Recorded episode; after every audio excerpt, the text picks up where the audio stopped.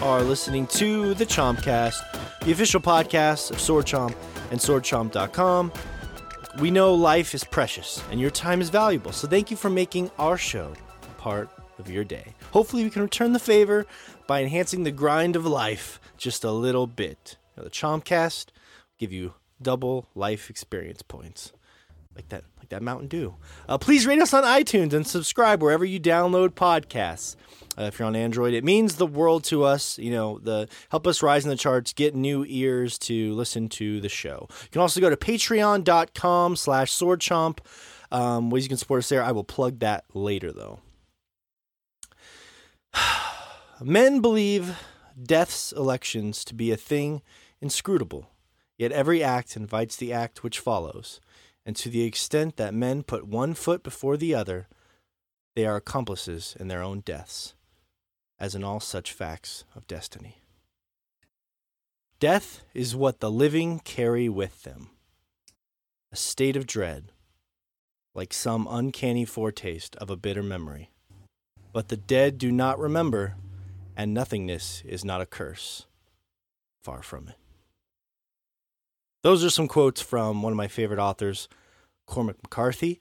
Um, and I'm not trying to sully the mood here, but it's been a somber week of sorts with the passing of legendary icon, Kobe Bryant, shaking up the world, reminding us all of our mortality uh, in many ways. And that quote was also inspired because Naughty Dog was inspired by The Road in No Country for Old Men from this article I was reading in Game in Game Informer um, about when they created The Last of Us, and uh, The Last of Us is a game I will finally be talking about today with you guys, and I know people are really excited to finally get some Last of Us talk. So I thought that would At be last. a. Uh, at, at last, a good correlation there. Um, and look, we can save the really somber stuff for the end of the show because one of the great things about the Chompcast is we can be an escape for people, you know, from the anxieties of daily life and humor and jokes and dick jokes and all that stuff. Um, and that's what I hope that we can be. So uh, we break down some Star Wars Jedi Fallen Order as Josh finally gets his hands on a double bladed lightsaber. Sorry, double sided would have made that uh, lead up Possibly. to that joke Possibly. better. Um, not really blades on double sided dildos. Pull topics range from breakfast battles to. you gave me. Oh, are there? Are there blades on? If you want. I Have mean, you ever seen Seven? Whatever you're into. mhm. Have you ever seen Hellraiser? Um, Mm. no and no. Um, we have breakfast battles to marine battles. That's right. Our Instagram audience votes who they think would win in a death bout, uh, Master Chief or the Doom Marine. Um, Doom guy. I guess they're both Marines technically. Anyway, Um, two guys a Marine. we'll find out. We'll dig into that. Are they both Marines? Yes, I think they are. But the topic of the show, um, this is a little long-winded, so bear with me. Uh, a teaser of sorts for Game of the Year. We count down our favorite third-person action adventure games of the last eh, four to five years or so, and ponder why four of the last five Game Awards winners have been third-person action adventure games. This is inspired by one of our patrons, our big patrons, Danny P. And Danny, we love you. And uh, we thought this would be a fun topic for everyone involved, so you don't want to miss this. There will be blood in the water, my friends. Uh, Rich is joining us from New York. Let's get to some intros here. The big softy. Um, Rich, there's blood in the water. We get game of the year practice. Are you ready for this? Uh, yeah, and you know, I just wanted to undercut your earlier speech by saying I am gonna live forever. Oh, okay. All right. You know what? I, I like your confidence. I really do. Thank you. You you can't live We, forever we if you traded. don't I actually, I already died. I so it would oh, work yeah, out. no, Yeah. So it it evens out. Mhm. It um, I'm gonna be immortal. They're gonna build a statue of me in Detroit like RoboCop. Um, and I'll I'll live on in everyone's hearts, but also physically in, in the world, like for real. that. You know, you have a very high opinion of yourself. I'll say. You know, a lot of the women I've dated have told me that. Uh, um, but you know what? You ha- Unearned Rich- is the term they use. Unearned, Unearned. high opinion of yourself. like I'm a believer, Rich. You have to believe it before it can come true. So you have to Fake believe in you great make it. things before they can be. So Just like taxes. Exactly. Mhm. I learned that from Donald Trump. if you don't believe in them, they can't hurt you. I, th- I think we might have hit our Donald Trump quota for the pod. Two weeks in a row now. God damn it. Listen, this is my understanding. Everybody really liked that bit. Um, yeah, that's, we we can't that's- stop at this point. It's in the sake of the national interest. We I went to- through great effort to find a red Bridges hat just to make that video, just for you guys. So Appreciate through that. through great length, yeah, as in you took me all you turn the 20 game on and and turn the Yes. color red, and then Uh-huh. take a screenshot. you, you hit the share button. great, great, great actually, lengths. I actually had to Google how do you change the color of your hat. You could have just texted texted one of us probably too. Uh, that was that was a good times though. Thanks for being here, Rich. It's going to be a fun show. Um, joining us from Japan, the one and only Shay Layton is here. Professor Layton. Um, Shay, I think I have a response for you. You were asking what should we do for our Pokemon tournament tomorrow for the winner, right? What should we do? Right. What should we do? Here's what I'm thinking. What about we pitch in all of us live? This is the first time, so I didn't answer you in the chat. And we get a trophy, okay? 20, 30 bucks. We start a tradition. We build, order a trophy from a shop, like a Pokemon style trophy, and we just engrave it, you know? Pokeball winner 2020, something like that. What do you think? I think that would be badass, to be honest so you think- with you. 20, 30 bucks. Why don't we up the ante? I know a place that makes wrestling replica belts. 400, 500 bucks max. Look, I, I'm not against the wrestling belt thing, but I do think the wrestling belt thing is done quite a bit in, you know, other areas of the gaming industry. I don't really want to step on other people's thing, but I'm not opposed to it. hmm I think I think it would be more badass if like the trophy was actually like a gold plated Pokeball and it could open. Yeah, we'll just get in touch with those Stanley Cup guys. I'm sure I'll they can co- make another. But, like they gotta have a lot of downtime. Yeah. Yeah. right. I mean, they've made the one, and Come- We Well- got like, how about we step it up? You know. Yeah. also, uh, backup plan. You know, if you guys remember years and years, like uh, I want to say early '90s, uh, when Burger King did those Pokemon toys, I could call Burger King, see if they got any of them left. Oh, I remember those. Yeah. Like, remember there'd be like the gold. That would be the gold plate of a that'd be even Pokemon more inside. badass. Instead of getting a trophy, getting one of those like fucking uh kids meal toys, and that would be the trophy. Yeah. Let me get Maybe the if king, we- let me get the king on the phone. What if we just glued it together in a shitty hodgepodge of sorts? You know, this you know, you know what's funny and that you mentioned that. I was just watching an episode uh, the other day of Good Mythical Morning, and that was literally the trophy that they did. Literally the other day. What a Pokemon trophy? Like, no, no, no, no. They took a bunch. Like, so the episode was basically they were um they were trying to guess what toys are from which franchises.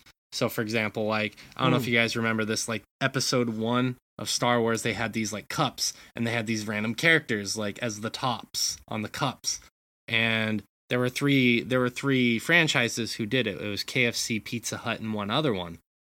And then whoever got the most correct, um, they took a bunch of toys and like glu- you know glued them together basically, and it was one giant like cluster of a toy. And that was their trophy. Yeah. That's cool. That's neat. Well, So- we'll talk about it, but I don't mind pitching in personally. And uh, tomorrow, we're not really hyping it up because this will post Monday, but um, we've been hyping it up all week. And I'm going to go through the results very quickly at the end of the show. The polls will close tonight. We are down to the. It's like uh, basketball, like March Madness. We are down to the uh, the Elite Eight as far as Gen Seven, Gen Eight Pokemon designs favorites voted by the Sword Chomp community. So it's a good time. Um, anyways, we'll get back. We'll get back to that. Shay. It's going to be fun. A lot of pressure. I'm excited, dude. I'm excited too. I got my team ready to go, and I'm being very humble about it. It's my new tactic this year. I'm gonna Very put my humble. team together like an hour before we start. I ju- I just got something in a wonder trade. Um, Joshua Fowler is here from Michigan, patiently waiting over there. Uh, Mm. The Jimmy Wrestler. Um, Josh, we we I know we're doing a practice for Game of the Year, but we can't fight today. Okay, we got to hold it together for the kids. They they can't know we're fighting. All right. okay. Um, if we fight in front of them, then they'll just think you know the relationship is falling apart, and can't do that. Is yeah, it my no, I don't want want 'em to know it's their fault. But it is. It is, but I don't want them to know that. exactly, exactly. I plan on Um, using that once they've got a little money. We can Yeah, know, no, milk. that'll If we start now, there's there's no guilt to really take advantage of once they can actually, you know, repay us for all the shit that All they they put see us is- through. together if I was. Yeah, Yeah. All they see is two Christmases. Mm-hmm. All day- Man, two Christmases. I'm gonna That's- tell you what, guys. Coming from a divorced family, when you're a child, you're like, "Fuck yeah, two Christmases." But when you grow up to be an adult, you're like, "God, I don't remember a single one of those fucking presents, but I do remember the family dysfunction." Mhm. Oh, that's that's just sad. Is that not like true. That's a Again, that classic story joke. I right go, "Are- That's hundred percent truth. Are we really playing Super Mario World if my parents aren't fighting in the other room? Well, that's what I'm saying, dude. It's like one, you know, one day I'm playing Monster Rancher, and the next day. I can't make that joke. That's too real. Actually, that's not a joke. That's a real story. I can't say that. She's about to have Never mind. breakdown. Yes, He Rich, you're right. You're right. Yeah, that's great. Um, oh man, that's why I hate Super Mario World so much. It all makes sense now. It's all it's all coming back to me. Um, I always thought I just liked Donkey Kong Country more, but now now I know you say the real reason. hate Super Mario? No, that's a joke. That's a joke. I I look It's at not very Hmm. funny. Hmm. I uh, my hot take on Super Mario World is that I think it's one of the That's best the games best ever game made. ever made. Yeah, One There of the are. best games ever made, but I have no passion. a timeless for classic. Yeah. But, um, but I'm Did, just a uh, Donkey Kong guy. That's what I guess say. no, you weren't. Uh, you you would have missed this because you weren't in our group chat at this point. Uh, did I did I tell you about how I, I hacked Super Mario All Stars earlier last year? No, no. Oh yeah. Yeah, I made a copy of uh, Super Mario Brothers 3 off of that cart, and I hacked it to remove Mario from the game. So now I have a version of that game without Mario in it. Um, I'd play that. yeah, it's extremely hard to, to try to tell where you are based off the little dust clouds his feet You kick up. It's it's for the sick people that like Mario, but Mm. it's just not. This was actually enough. the original build of Mario is missing. Yes. Well, yeah, I needed it for a background this for something, and I figured instead of trying to rotoscope Mario out, it would just be Mhm. faster for me to hack the game and then play through the level without Mario. Huh, And, go uh, figure. Yeah, so that's what I did. And this is the this is the part in Chompcast history where Nintendo finally finds our podcast, finds out what you did, and has us canceled. Thanks, Josh. Hmm. Yeah, Cancel culture 2020. we Thanks told you we don't want Commander Keen. It's totally something Nintendo would do too. They would just love to erase another tiny, hardworking something from. No, I'm just kidding. Still bitter. Sometimes I've, you know, remember the, all those ROM, those ROM stories from back in the day where Nintendo would work to shut those people. I know in principle it's yeah, just something about that just feels a little. It's too much. We love you, Reggie. we can't. That's not the topic of the show today. Uh, my name is Morgan, uh, General Mountain Time, um, here from Montana, and uh, I'm excited. We're gonna get right to the topic of the show today. We got a lot to talk about, and I'm gonna try and lead by example here. Now, this is interesting. We can maybe theorize afterwards, but um, for the last five Game of the Year winners uh, at the Game Awards were third person action adventure games. The only exception being Overwatch. And we all know that really that year it should have been Uncharted 4. Uh, it was a crying shit. I'm just kidding, Josh. That was a, Josh, Josh didn't even get mad at me. And he's distracted. Um, nothing, nothing. No, I didn't say anything. Nothing at all. Um, and so one of our cool.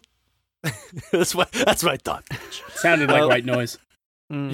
That's pretty much that's me, right? It's just white noise for three hours. Uh, so I was talking to one of our patrons, and he, he he's in one of our tiers where you can pick a topic of the show. Um, so shout out to Danny P, and if you want to sign up, Patreon.com/slash Sword Chomp, you can actually pick a topic of the show in one of our higher tiers, uh, among many other incredible tiers like a private Instagram page. So go check it out, Patreon.com/slash Sword Chomp. And I I was just trying to find some. He couldn't think of anything to discuss, so I was trying to pull a topic out of him, you know, creatively. And I was like, "What were your what were your favorite games of the last five years?" And he gave me his list, and it was Bloodborne, Horizon Zero Dawn, Zelda, God of War, and Sunset Overdrive. And he was like, "Oh wow, I really like third-person action games. Oh my god, I only play one style of game. I've lived long enough to see myself become the enemy." Um, and I was like, "Well, you know what? I saw an article about how the many of the last Game Award winners were third-person action adventure games, and and really that's just the evolution, right? Of the transition. If we really go back to the basics, uh, as I kind of open forum here, that is the transition just from 2D games to 3D when we first started getting that that's when it started, right? So it's just the evolution of the games at least a lot of us probably grew up with.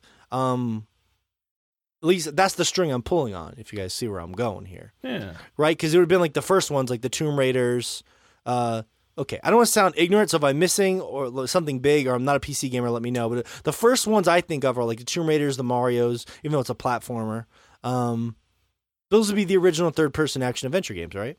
I mean, I don't know if I'd call Mario a third-person action adventure game. It's uh, yeah, you're right. It's a platformer. There's a.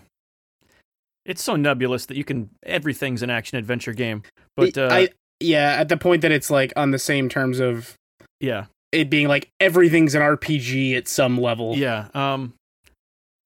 Yeah, I, I don't know. I think really, I think most of this is on as far as the move to 3D being as successful as it was. A lot of that is on Nintendo just figuring it out, like with Mario, like you said, just getting the 3D space thing as far as movement goes, Mhm. and then uh, Zelda on 64 is also just up there as far as figuring out how you can do something other than just jump around everywhere. I mean, you're still doing an awful lot of that, but um, yeah, they they they figured out that whole action adventure thing. Yeah. really, No, really that's- yeah. successfully based off of you know never having done that before in 3D. So which is crazy because like I, I fully believe unless like VR feels a lot more incremental as far as what it is because it almost feels like we're never going to have that significant of a jump again in terms of what we're able to do with the tech. Yeah, that that yeah that that move to And- 3D was really done more successfully than it could have been, in in a lot of ways. We did get a lot of crap, and it's easy to forget it though. So hmm Yeah, yeah. Well, and you guys know how my, my fondness for Tomb Raider in '96 was a big one. If they were this, it's at the same time basically, um, and I was just it's kind of going back, and then it gets. I'm just on the wiki. It kind of goes back and gets blurry. But I think Mhm. that the reason for the appeal is just because that was the natural evolution of all the games we grew up with in many ways.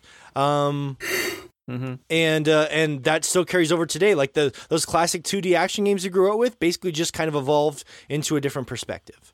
And but it's the same sort of uh, mechanics and core and, and energy that I think that we loved. At least for me as a kid, that's that's my theory. of just putting out there. Just um, hmm the genre evolved and, and the camera space and all that. So um, now here's the tricky part. We're gonna I'm gonna lead by example here. I'm gonna drop my top five. I'm gonna want all you guys to drop your top five, and then uh, and we'll have a fun conversation about this. Okay? Actually, no. Let's go. Let's go around the room. I'll start with um. No, I should start with myself because otherwise it's gonna get crazy. Okay. Um. So. Five for me would be Uncharted 4.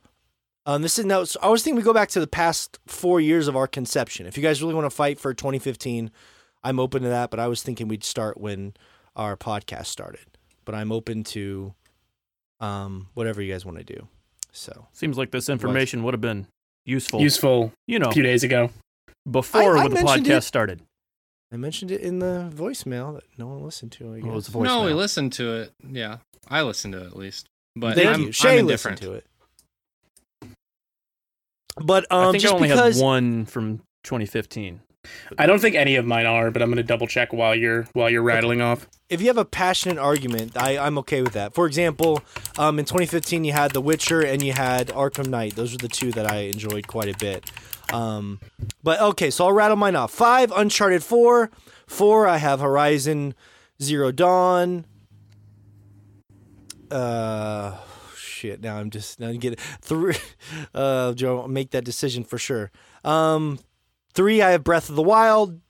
Two, I have Nier um, auto- automata, automata, however the fuck you want to say it. Uh, and of course, number one for me would would be uh, Red Dead Two. Um, so that would be my top five of the past four years. Um, what about you, Rich?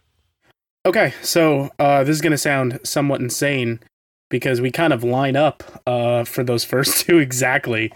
Uh, my number five was also Uncharted 4, Uh, and my number Ah. four was also Horizon Zero Dawn. ah, And then here's where uh, things start to uh, diverge a little bit.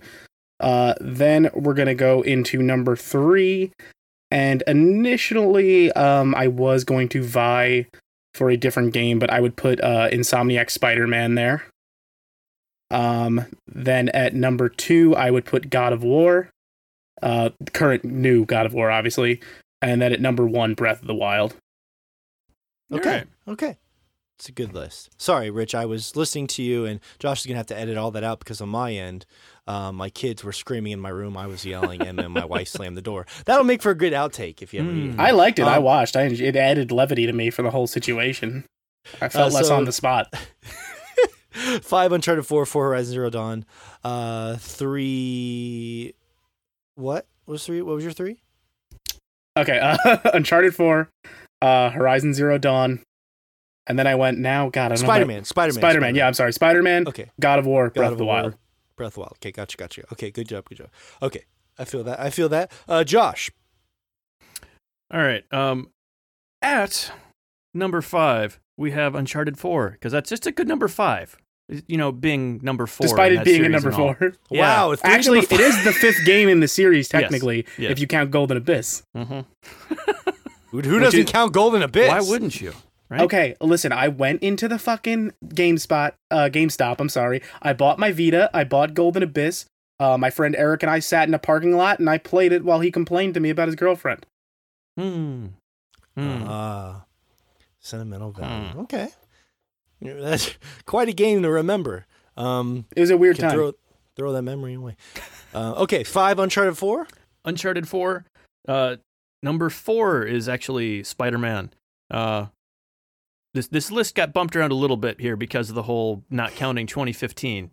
So uh, we'll we'll I'll, I'll I'll I'll put that in when it where it originally would have been once we get there.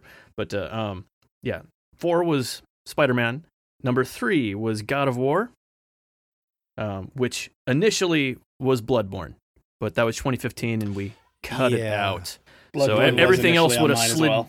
you know, slid down a little bit, and Uncharted wouldn't have made it in there. Um, Okay. but uh, I took it We'll out talk since you. it. We'll you- talk about yeah, it. Anyway, Yeah. um, so it was God of War slash Bloodborne. Had I been able to. Number two is Sekiro, and number one is Breath of the Wild. Okay. All right. Good list. Good list. Uh, what you got, Shay? I don't have a top five, like as in like I numbered them, but I do have a top five as in just games that I enjoyed. Um, I didn't want to number them because I don't know. I just didn't feel like numbering this particular list. Um, Uncharted Four is definitely up there for sure. Um, it should be in the top three for each one of you, and I'm ashamed of all of you. Um, there definitely Horizon Zero Dawn is on the list. I'm gonna include Witcher Three and Cheat because it came out on the Switch very recently. Oh, damn. Um, you can't. That's no. I can. You didn't say there was no rule against it. He that. loves that port. So Yeah, no, he doesn't. You know, prove it. yeah, yeah, prove it. Call him a liar. There's no way in hell you you, buy own it? that game. There's Yep. zero chance. you own that game. I sh- I definitely bought it. Um, Shay, go buy it now. Put in my credit card information really quick. yeah, I'm just fucking doing that right now. no, I See, would I'm re-downloading it to play a second time. That's right. Actually, I own it on pretty much every system I can own it except PC. Um, Control is up there in the top five, and um, you know, and this is why I don't want to number a top five because I was kind of going back and forth between uh Sekiro and Days Gone in my top five list. So I would probably, as of right now, put Days Gone. But had I finished Sekiro, it would probably be up there. So I'll include Days Gone as well. Yeah. Interesting. Okay. Oh wait, wait, wait, Um, check out, check out, check out. Sorry, sorry. Take Days Gone out of there. God of War. What the fuck am I thinking? God of War. Jesus Christ. Sorry. Yeah. yeah was I, I. I've been smoking copious amounts of reefer apparently before this podcast because I, love don't know of what the fuck I was thinking there. Definitely. I normally God do War. that after the podcast. It's- Well, it's you also, you also forgot Red Dead, your number three game of the year. I, you know, I actually didn't. I did not. Wait, so you Yeah. put Days Gone over Red Dead? No, I Like told a you I sane took it out person. and put God of War. But if you know, if God of War wasn't there, then yes, I would. Man, you and those two people at my local GameStop really like Days Gone. The- those they're the only two people in the whole world. but you know they gotta they gotta claim that I get it. You know you're passionate about the stuff you like. Nah, That's that's they're why I totally. Didn't- I, I was trying to be a dick. There are totally things about that game I really liked, but God, I, I just wanted it to end. You know, you know, yeah, yeah. I will admit. I found myself towards the end being like, God damn, does this game ever fucking end? But yeah, and Just it like wasn't Red Dead. because. Well, that that was the same thing, but one of the games I finished and one of How the other about ones I we didn't. build a house, cowpoke? Eh, I think that's probably just timing because I remember Shay was pretty high on Red Dead and it was his number three game of the year. But as it be, once it became No, a podcast it was a great joke to hate on Red Dead, it sort of kind of fell through the cracks on me. But that's all right. I told myself I wasn't going to get upset about it. I, I know I know the deal. I'm waiting for a PC sale so I could buy Red Dead on PC and mod it into a game I like. That's fair, and then you can play it through part of the way through, and then neglect it for the rest of the game, like you did with the other one. hmm. You know, that's funny because I went before this list and I went to read uh, one of my favorite writers, Rich Meister, uh, top 10 list for Des- Destructoid uh, the year before he left. And he actually Yeah. had Red Dead Redemption in his uh, top five I, games of the I year. liked Red Dead Redemption. I just it's really it's kind Yeah. of fun to shit No. on at this point. I would never no, never it's not fun. No. It's Rich. I had I would enough shitting on this I game before you got here. You were supposed to balance it out. No, here's the point. And you need to listen. Red Dead Redemption 2, I would never play through that game a second time.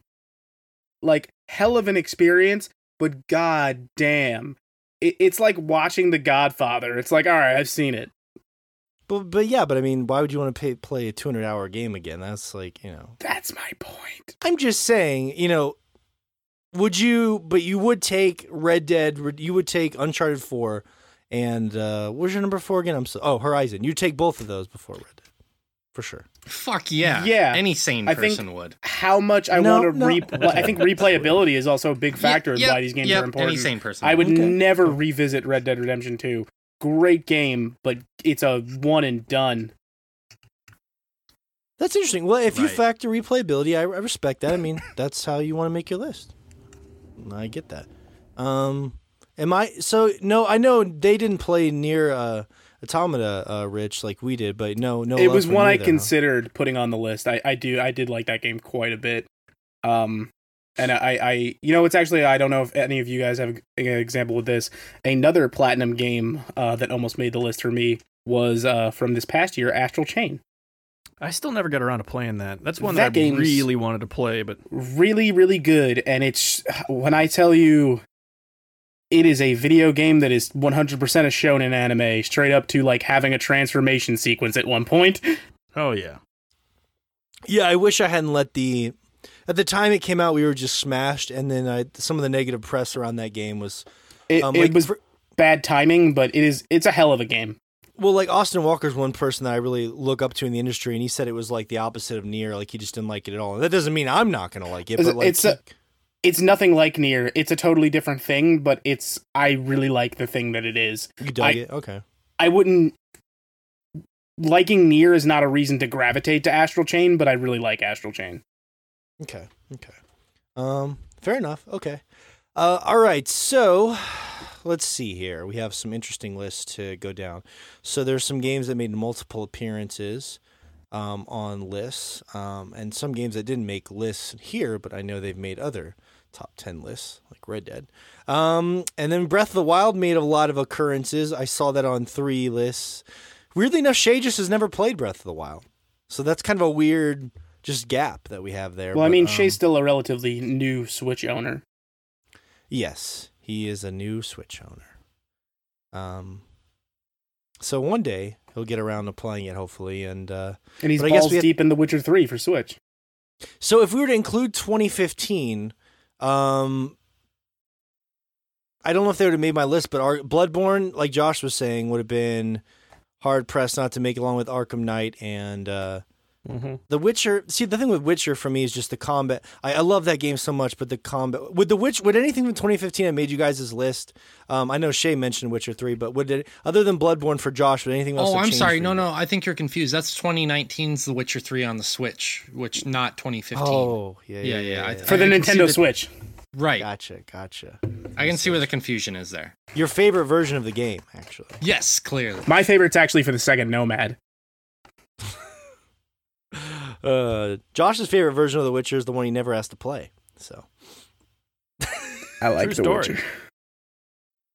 if, if I can make a list of all the games, let's see, that Josh does not like, uh, The Witcher, Red Dead, all the perennial games. I'm trying to think. If I just make a list of all the hearts Josh is breaking in one breath, how many hearts can you break in one breath, Josh? Go. Kingdom Hearts. Ironically, he likes Kingdom Hearts. But that's the that's the beautiful irony. I still need to this go story. back to that now that it has a difficulty mode. Don't spend thirty dollars on the boss rush. mode. Don't Mm. do it. Josh, how are you gonna talk shit on fucking Witcher 3, but you're gonna fucking justify replaying Kingdom Hearts 3? How are you gonna do that? Because they actually built a combat system for Kingdom Hearts 3. They just didn't decide to make any enemies a Yeah, and challenge. that's fair, but I I could see where you'd value combat over actual story that's interesting. Mm-hmm.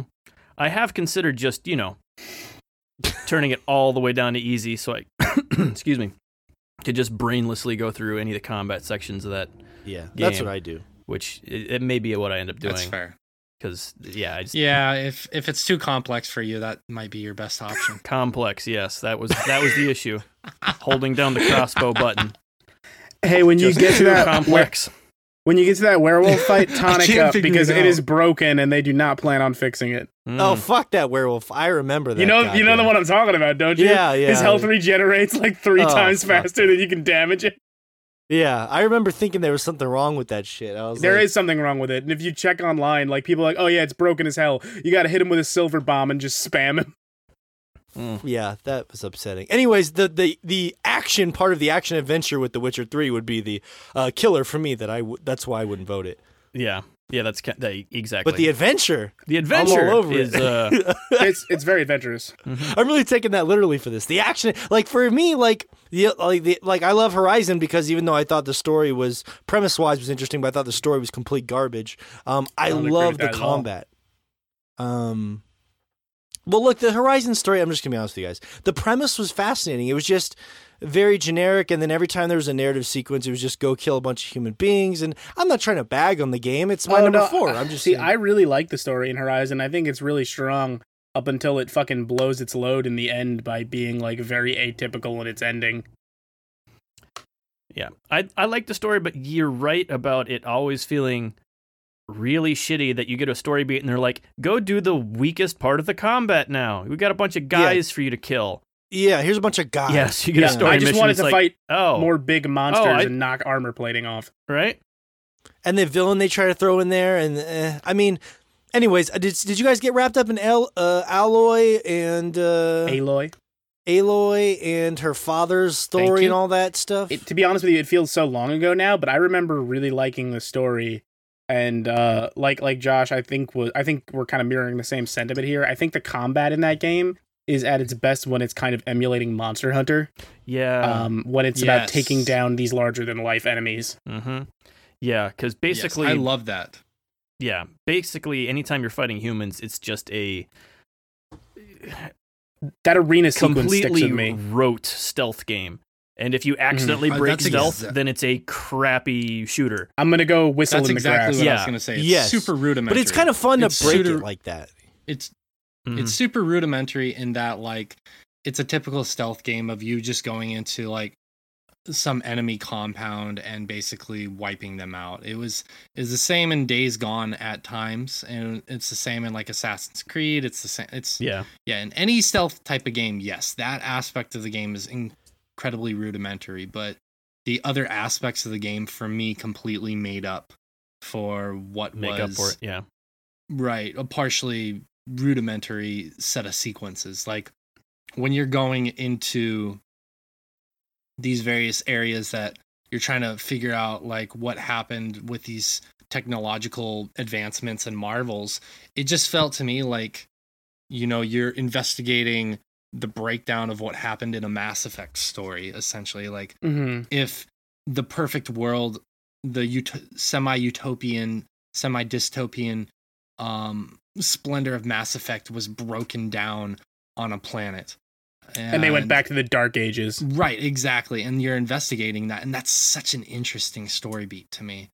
So I Yeah, but that's not a story beat. That's a premise. The narrative was not told in a really interesting Well, way. The I- premise was interesting. It, not even I just the- completely and wholeheartedly disagree with that. Uh, yeah, not, not only do I disagree with that, I mean, I think the narrative for one was interesting. And I think what Shay's driving at, which is, I think, another part that made the narrative more interesting, I think that world is just fascinating to poke around in.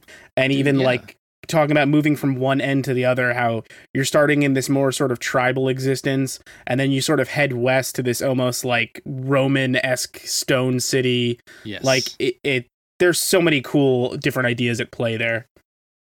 Right, and that's is kind of why part of the reason why we like control. I mean, they're similar in that regard if you think about it, because like each area is um completely different, yet it's still tied together, and a lot of where the narrative comes from is you investing the time and energy into the world. When you find those I can't remember it's been a while now, but the basically the vaults or those pockets of where the technology is The little and po- you're listening to the dimensions. yeah, yeah. Right, and you're listening to the audio messages or you're reading the material, it gives you it informs you more of the narrative of what's going on in that world. And that was the same thing with Control, and that's why Control was so interesting is when you sit down and you read everything and you listen to all those audio messages, you really get invested into the world and that was the same thing for me with Horizon Zero Dawn, which is why I like the game so much. Agreed. Totally agreed.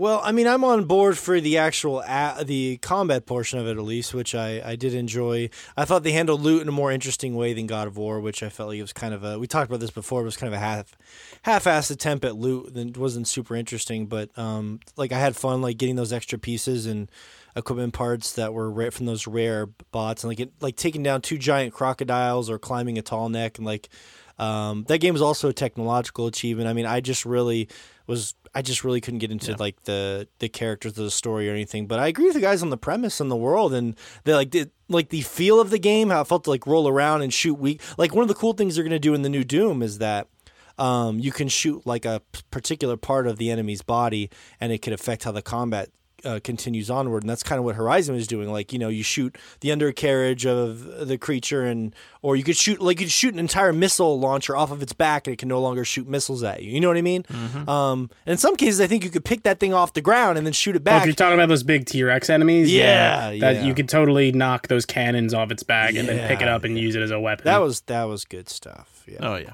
But but I mean, it was pretty as, as far as open world games go. For being honest, it was kind of by the numbers. You know, like a Far Cry game, sort of here's a go to a point here. There it wasn't revolutionary like something like a Breath of the Wild per se. Um, no, no. It, it used an existing formula, but it used it. I think it used it very well.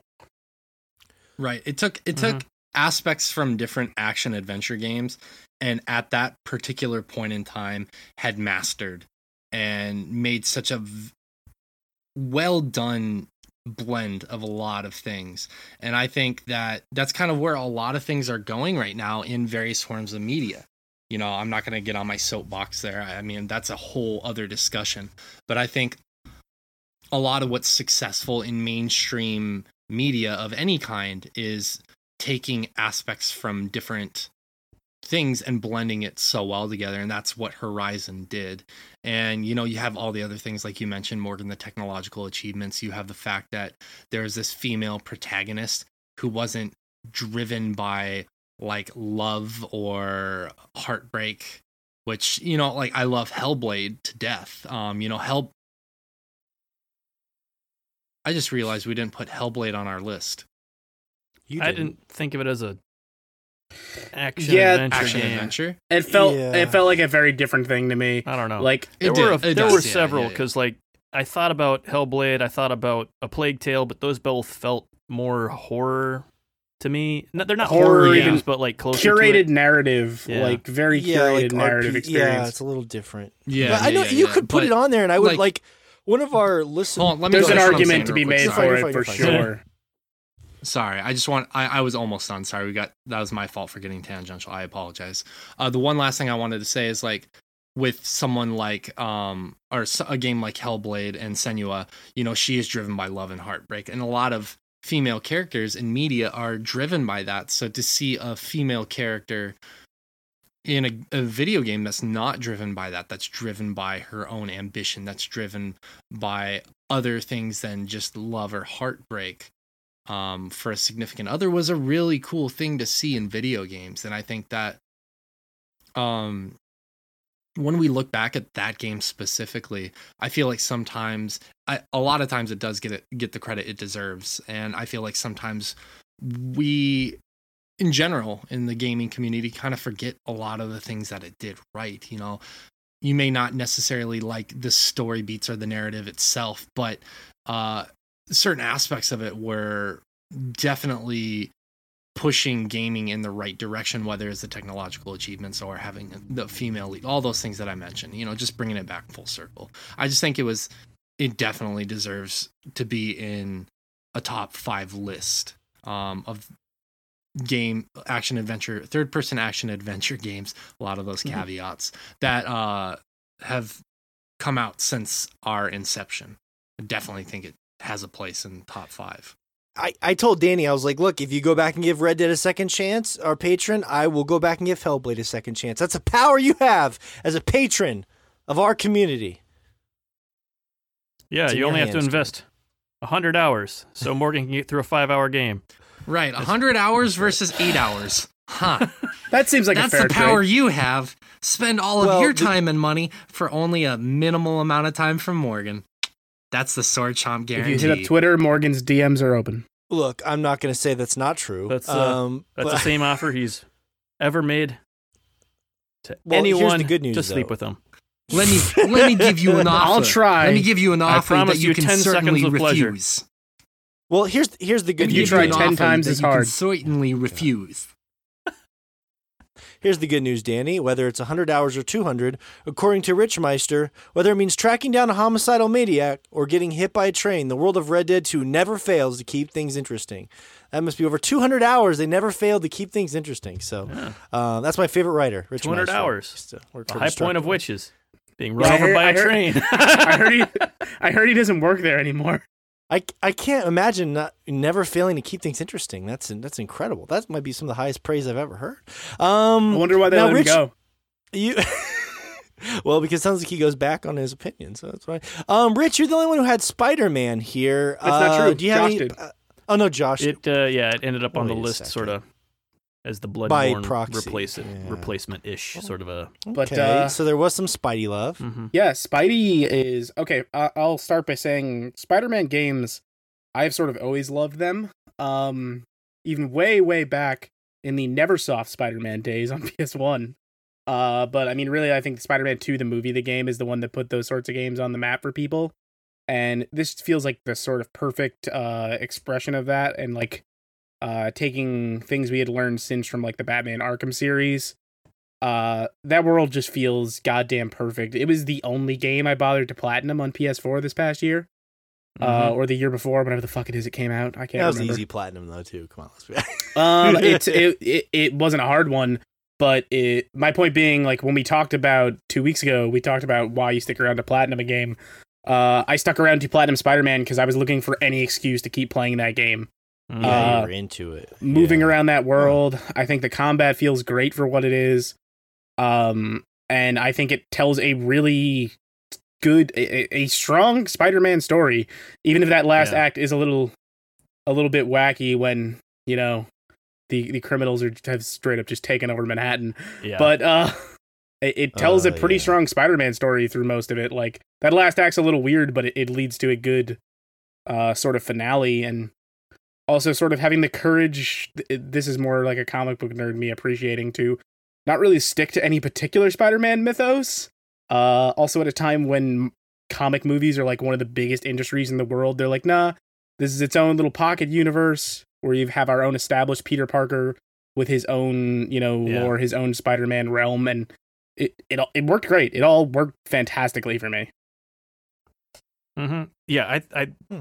My biggest thing there is that is the best iteration of that whole super snappy lock-on sti- type combat. Like, just absolutely the best by miles. That anything like Batman or Uncharted has done. That whole Yeah, even the the stealthier, like I need to go yank some Yeah, dude up and attach him to a building. It's so satisfying. It's so good. It is so good.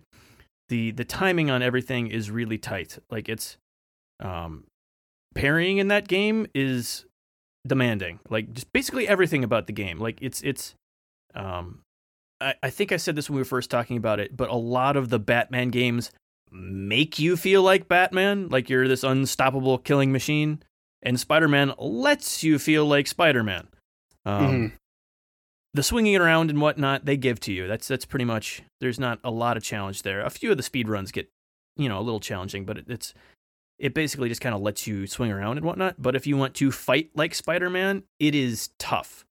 Like it is it is really tough to to master the combat. yeah, you do need to be on your toes. Yeah, but it's so rewarding whenever you It- do. the- you get out of the combat what you put into it. Like you said, it Mhm. requires your full attention, and you can kind of slog by, but it won't be that fun. But if you are fully focused and like watching those parries, like you said, every hit counts and feels impactful, Yeah. and it it ends up the entire experience feels amazing. Mm-hmm. Uh, yeah, I mean, I agree. I kind of agree with that at first. Like, it was satisfying to like grab a rocket and throw it back at an enemy, or uh, which you can kind of do in control as well, or like you know, grab like a manhole, sling it around and stuff. Uh, By the end, I felt like they were just dumping so many enemies at me that I was just like, okay, I've done this ten thousand times. I'm just kind of burnt out on it.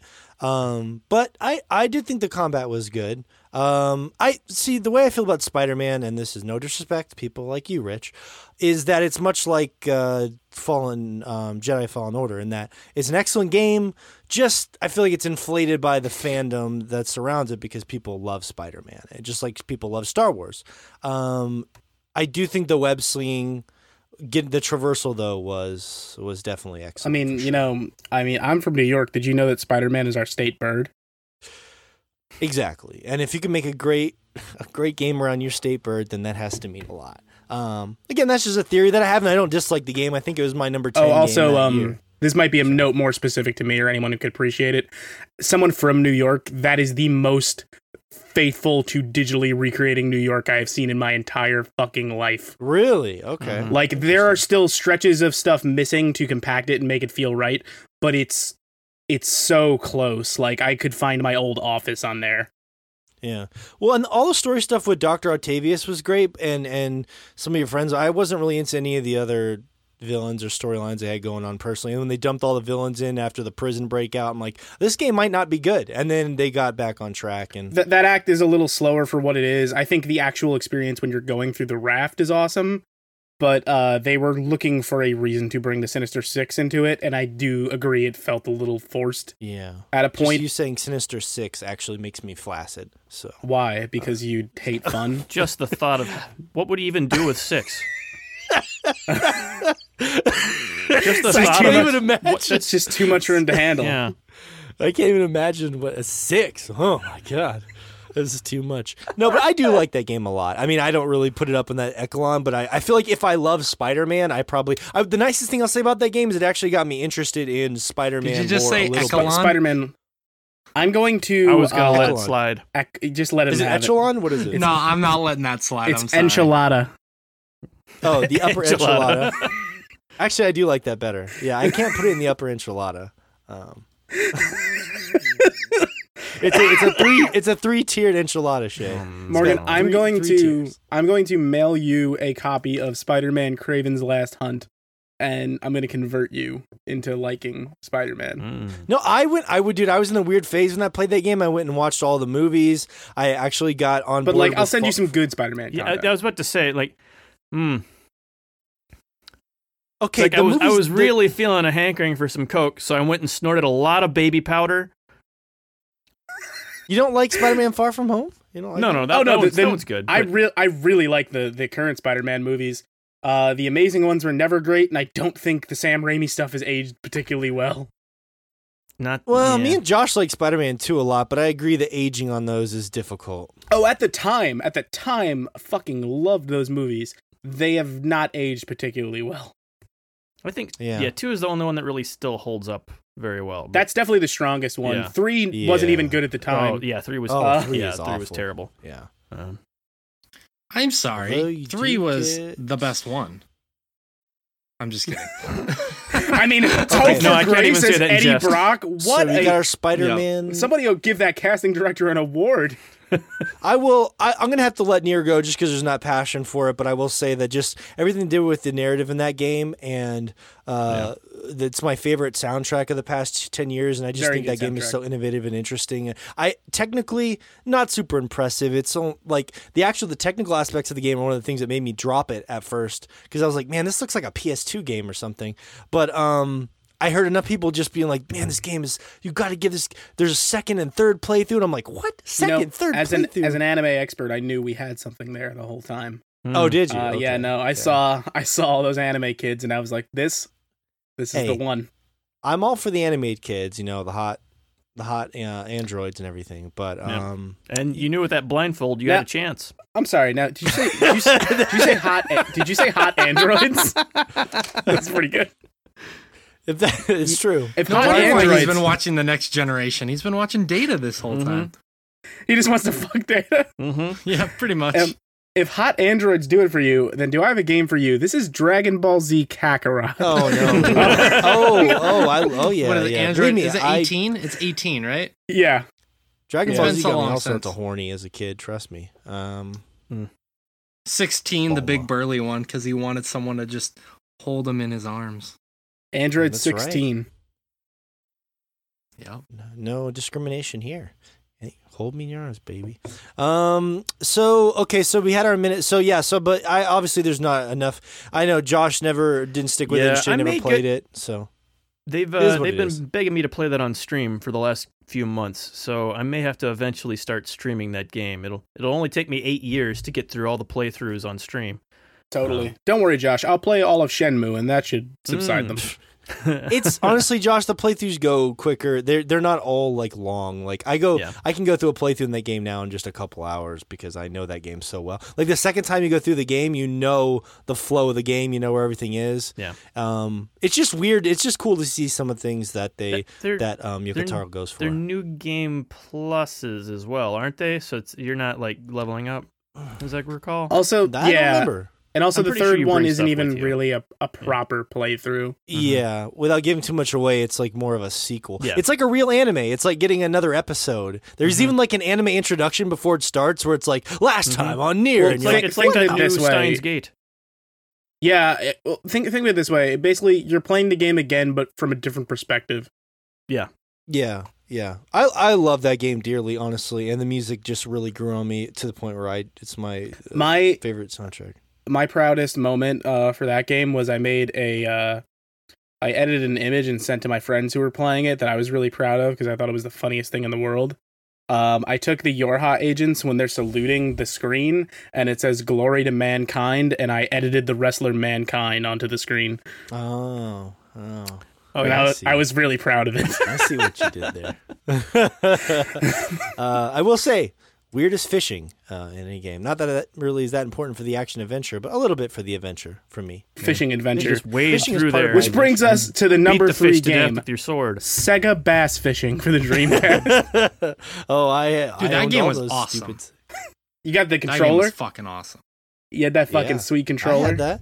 Dude, I had Fishing Resort for the Wii, and it came with a controller too. That game Mm-hmm. was fucking weird as hell. It was a hotel you stayed at, and it was just like a fishing tournament every day. It was fucking wild.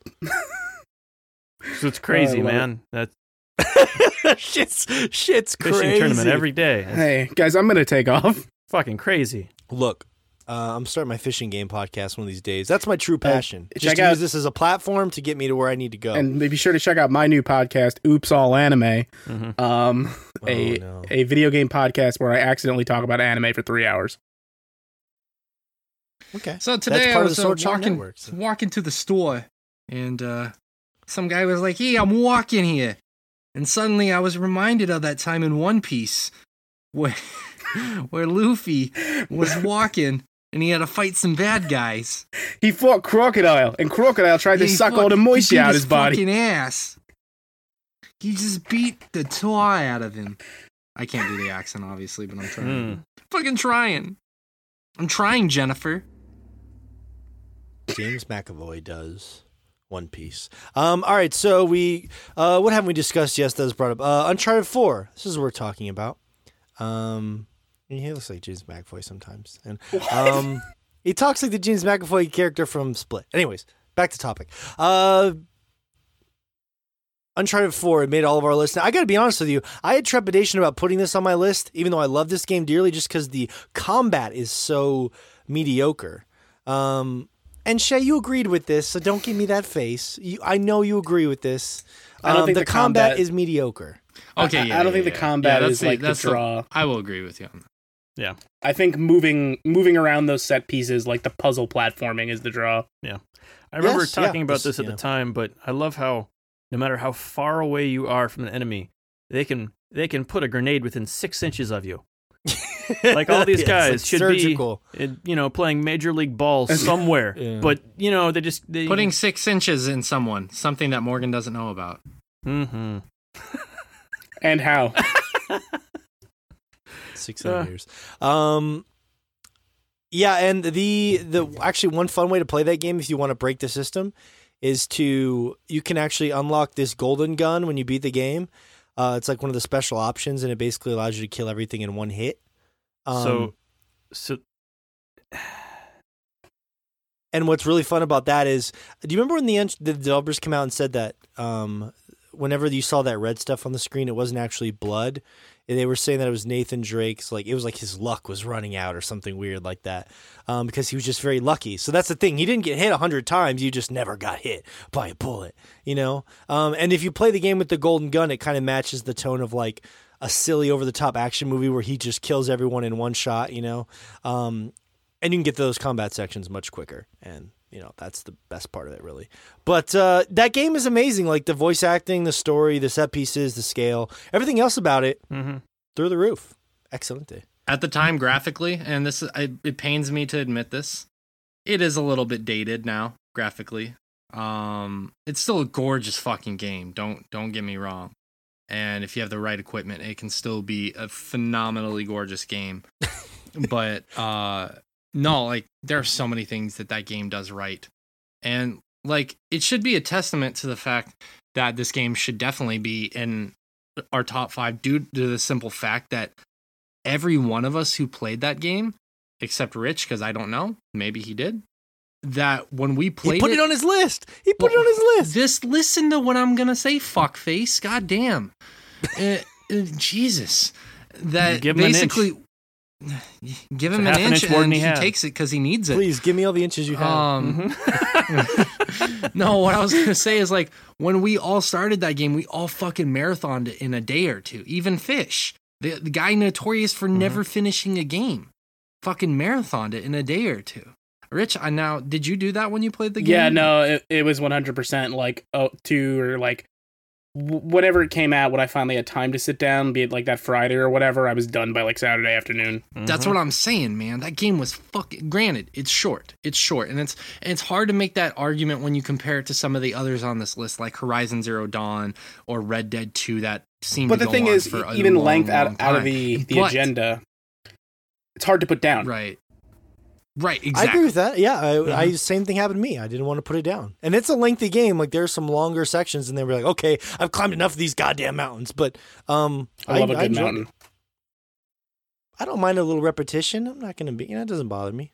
Plus, because they I were mean, having these re- really interesting conversations with each other, like in that game. Like, uh, like if you're with uh, Elena and you're like doing all this stuff, to, like talk about their marriage and things they've been through while you're climbing and scaling and stuff. So there was like that natural conversation between the characters that I think helped those sections when they would drag a little. I would like to record my own conversations and slip them into the into the game just to fill some of the the blanker spots. just Really? be like, you know, like, hey Sully, remember that time uh, where you you, you you you pegged me? And I don't know what I'm doing. I, I, did, I didn't Tell me more, Rich. Is that where you right where you went to, huh? I the didn't- pegging. I didn't think this bit out. no, no, you didn't. That's okay. Um, we but never do. Josh can put that in the timestamps. Mm. The pegging. Um, one The- one thing I will say about action adventure games, because you just mentioned it like a minute or two ago, Morgan, is all these games have some level of repetition within them. Um, you know, like we're talking about Horizon Zero Dawn and going to kill uh human enemies repeatedly is uninteresting or uh, God of War having moments of repetitiveness or Red Dead 2. A- any one of these games has a level of repetition. And at times it becomes a little bit arduous and excessive at times. And I think that's just kind of the nature of this genre at the end of the day is there some level of repetition and it's not always interesting at face value. So I think like whenever we evaluate these things and we say, well, this game is a little bit repetitive, well, I think that goes without saying with this particular genre or in video gaming in general because that's part of what video gaming is about is doing things repetitively to get better at it.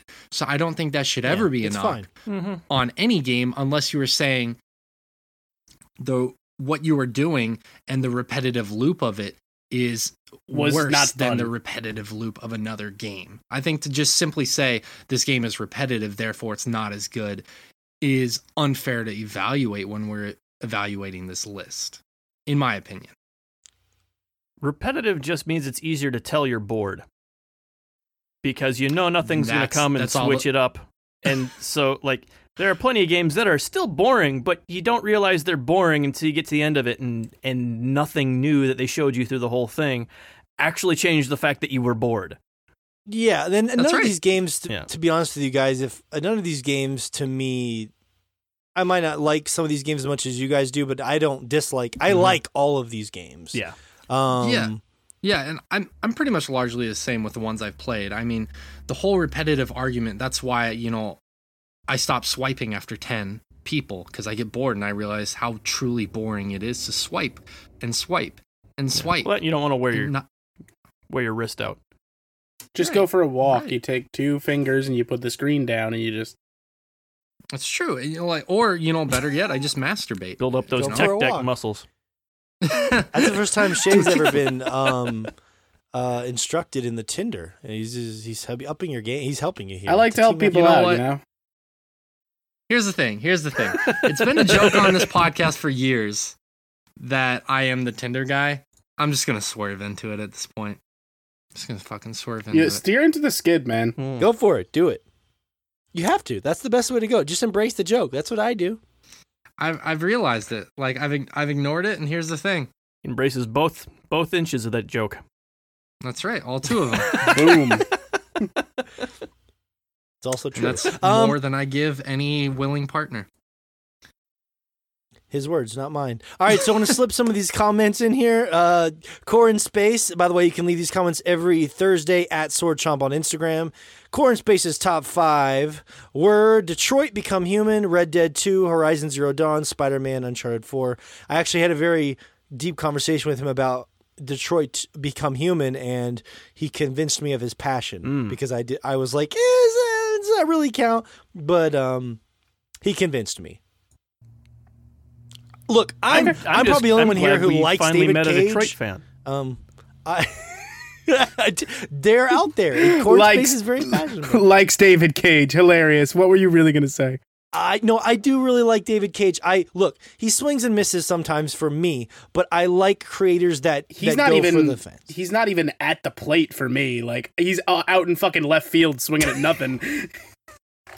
I got your back, Cord Space. I No, got he's your back. he's, Plus, he's I in, love he's in Teddy the Ray. stands selling Love hot Teddy. dogs. It's just every time someone throws a ball, he swings anyway. It's like, what's he doing? I don't. Who? You know, it's hard to tell. And, I liked- And at this point, we're all like, just let him finish. like, no, no, fine. no. Just, just let it go. Try to move out of his way so he doesn't accidentally hit you while he's swinging. I liked Detroit Two Human, uh, Become Human, all the way up until like the last three hours, and then it lost me. But I liked most of it. Tr- Detroit No, Two that- Human. that's- that's, like yeah. a com- combination of two games that Two nobody Human. wanted. I know. Yeah, there go. I couldn't even like make the joke of like I like too human because I didn't like that either. Yeah. No, No. Like th- this is something I will say. I, I, I'm- I'm sure I two mentioned this when we first talked about it, but uh, the beginning of Detroit was really strong. Um, the premise for that game is really neat. Um, I, I, think some of the I don't think enough is ways done the with it. first mission could have played out probably sucked as well, but for most people, I think it set up the world really well. Uh, just gave you a lot of context, a lot of you know, uh, a lot more connection with this this character you're gonna spend, be spending time with. Um, but then as it went, it just like the logic of the world just seemed to fall apart Yeah, as you went. Slowly The- but surely. yes. Yeah. So like a lot of the threads you hoped would come together didn't, like you're saying, and that's what made the the Yeah. end of the game just not feel as strong. But I do agree, the beginning of that game was was good. That initial character, uh, Connor was it? Yeah, that Connor. Connor was great. Yeah, Yeah, Connor was the great, yeah. only character in that game that I really like genuinely kind of liked what they were doing, Yeah. but then it didn't really work in the end. You didn't like the girl character? I don't remember her name. But I, I- thought she was a good character. I, I thought it again another one that's a good start, but I thought even more so quickly than Connor's story, I, it lost me pretty It's- fast. It starts making. It's it starts giving you way too many questions that it, it, it doesn't end up having answers for with that character. well, it's Um, almost like it's trying to give you give you the illusion that you have more agency than you do in this world, and just like by that nature, like Josh was saying, it's probing you with all these questions that kind of don't fucking matter in the end. But look, Yeah, I'm not no, trying to no, bang her his arc- list here, guys. Come in on. general, like you've got a couple areas where you could screw it up really early, but in the end, whether you escape or not has fuck all to do with that character. It's whether then or not you've, as Yeah. someone else, moved public support enough in her favor. Completely Mhm. unrelated. Like she's got zero agency in the story because of that. Like wh- whatever happens to her at the end is completely based off of another character that doesn't know her. It's like just yeah, it's like And then at one point, she just spends an hour at the the house of what I have to assume is the adult version of the kid from Toy Story. oh yeah. uh, but thank you, Corn Space, uh, and Mm-hmm. you have Red Dead Two on your list, so you know. I was looking out for you, man. Hipster Staffin said Horizon, God of War, Breath of the Wild, Uncharted 4, and Bloodborne. Now, we didn't even talk about, I want to sneak a couple of these in. Um, Reverend Rock and Roll said Nier Automata, that's my man. God of War, Witcher 3, Dark Souls, and Red Dead 2. Wow. Full reversal there. Another one. Um, we didn't talk about uh, God of War really at all. No, we didn't. Um, just shame. very popular game. mhm. Uh, people think that I don't like that game, and that's not true. Okay, that is not at all the case. Um, but I'll let you guys plead your. What's your case for God of War? I'm, I'm not going to make your case for you here. Go ahead.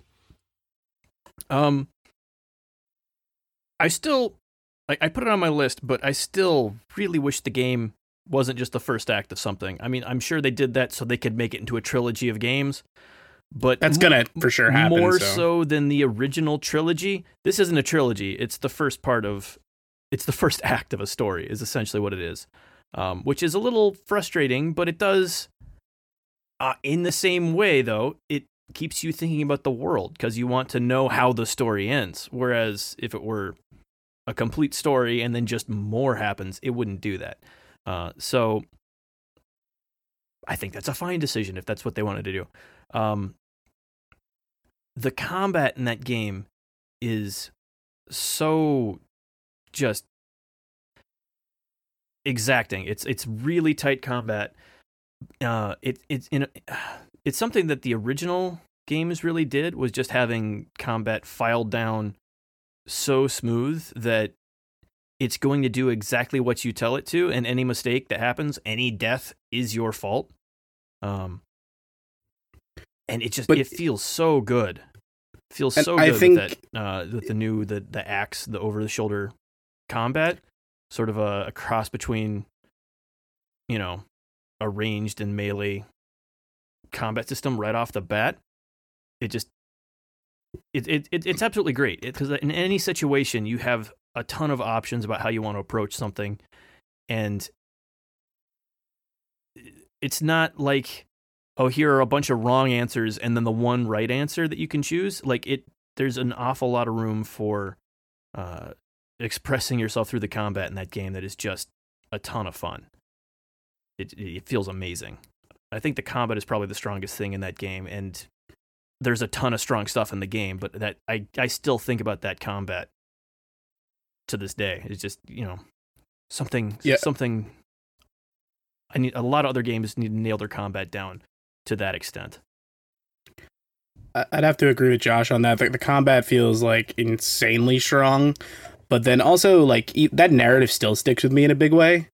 Um, because I think most of like the character performances are just so strong, and then even more so coming off the original God of War trilogy, like I was hesitant about what you could do with another story with Kratos, but they do such a good job of sort of like this reflection of the character of Kratos and like making this character who was boiled down to just an angry, hateful person who just wanted to fucking kill Mhm. into like this nuanced character who's trying to be better and at the same time it doesn't ignore his past like there are some great moments later on about him acknowledging the things he has done and like the events of the original trilogy and how he is trying to like move past that point in his life without really forgetting it Yeah. I, it like really great storytelling Yeah, like this is no joke. The only time I have given a fuck about Kratos. The original trilogy the original trilogy doesn't give you a reason hard to and did not succeed in making you give a crap about Kratos. And yeah, they they they really nailed it with this one. Um, I think um the and I, I like this game's still not that old, so I don't want to get crazy spoilery with it or anything.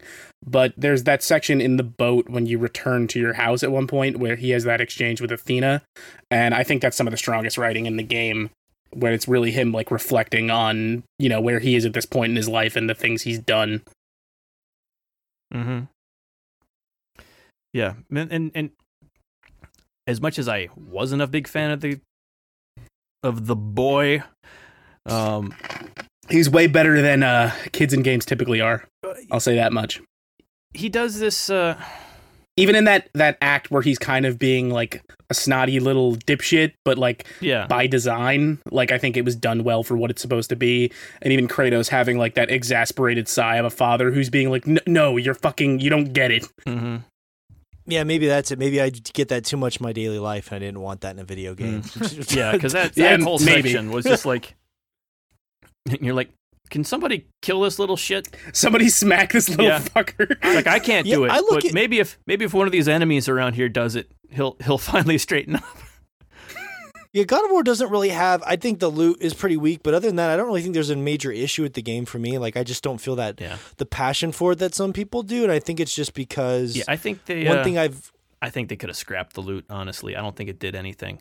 It they they do give you the option of whether or not you want to like spec into different aspects of your kit a little more strongly, but they don't do much. well, Uh, but I that's what I'm saying. be Even way at the end, I didn't feel like my streamlined in Kratos looked cool. Like using a loot game, I'm like, look at my badass character. I didn't feel like my Kratos looked cool. I thought he looked. Oh kinda no, I totally thought he did. I had some great armor sets in that game. Yeah, you just you have to.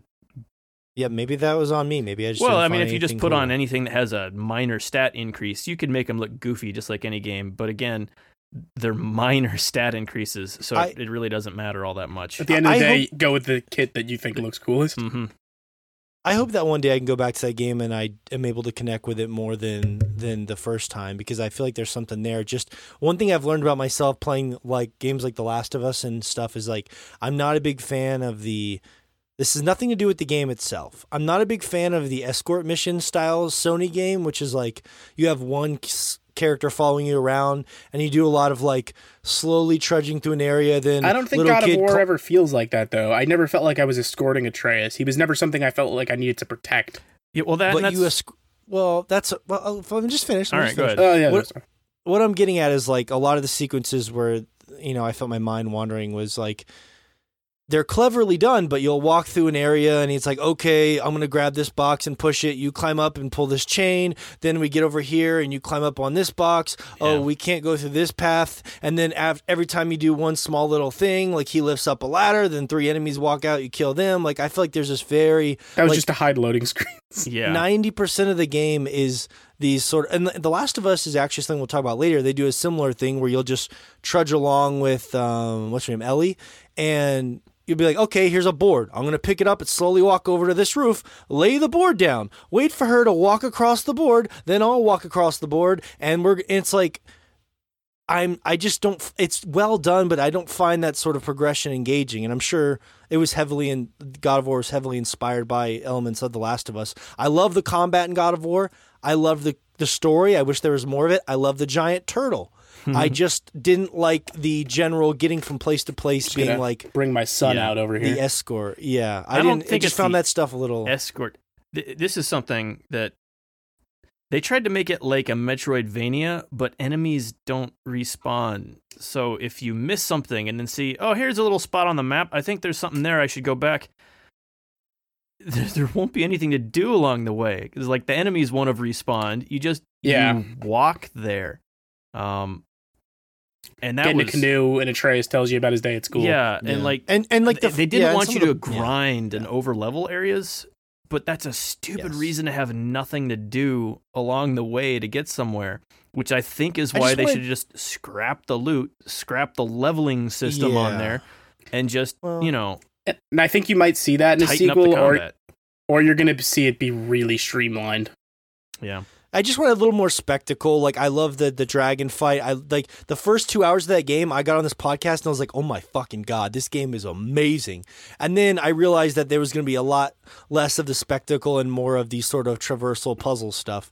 Um, and that's okay. You know, it is what it is. It's more of a classy take on God of War. But like I, I kind of miss some of the you know immature stuff like slamming a guy's head in a door seven times like i i know that sounds stupid but i, I miss some of the spectacle of like the beginning of god of war 3 where you fight poseidon still to this day i remember that fight you know like that game those games were so crazy in the spectacle You know i don't crazy? really remember anything about I, it. I, I think I think about the opening to God of War three a lot. Actually, now that you mentioned that, but I know the Poseidon fight you're talking about. But the part of that fight that always stands out to me at this point, because again, it shows you how different takes on Kratos' character there were.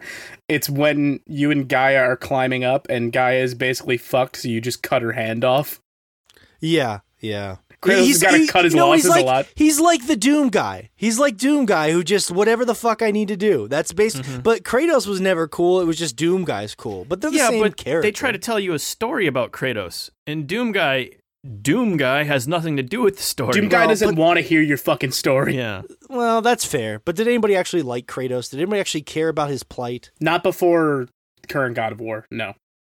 But is the new God of War actually a good character or just good in I think so. relation to I think what he's it was? I think he's a better character Both. because of that. both. Yeah. I think a lot of the baggage. Do you need the prior knowledge of Kratos to enjoy this Kratos no, more? No. I don't think so. I think it. No, I think you don't need it to enjoy it. I think me personally, I enjoy it more because I do have that.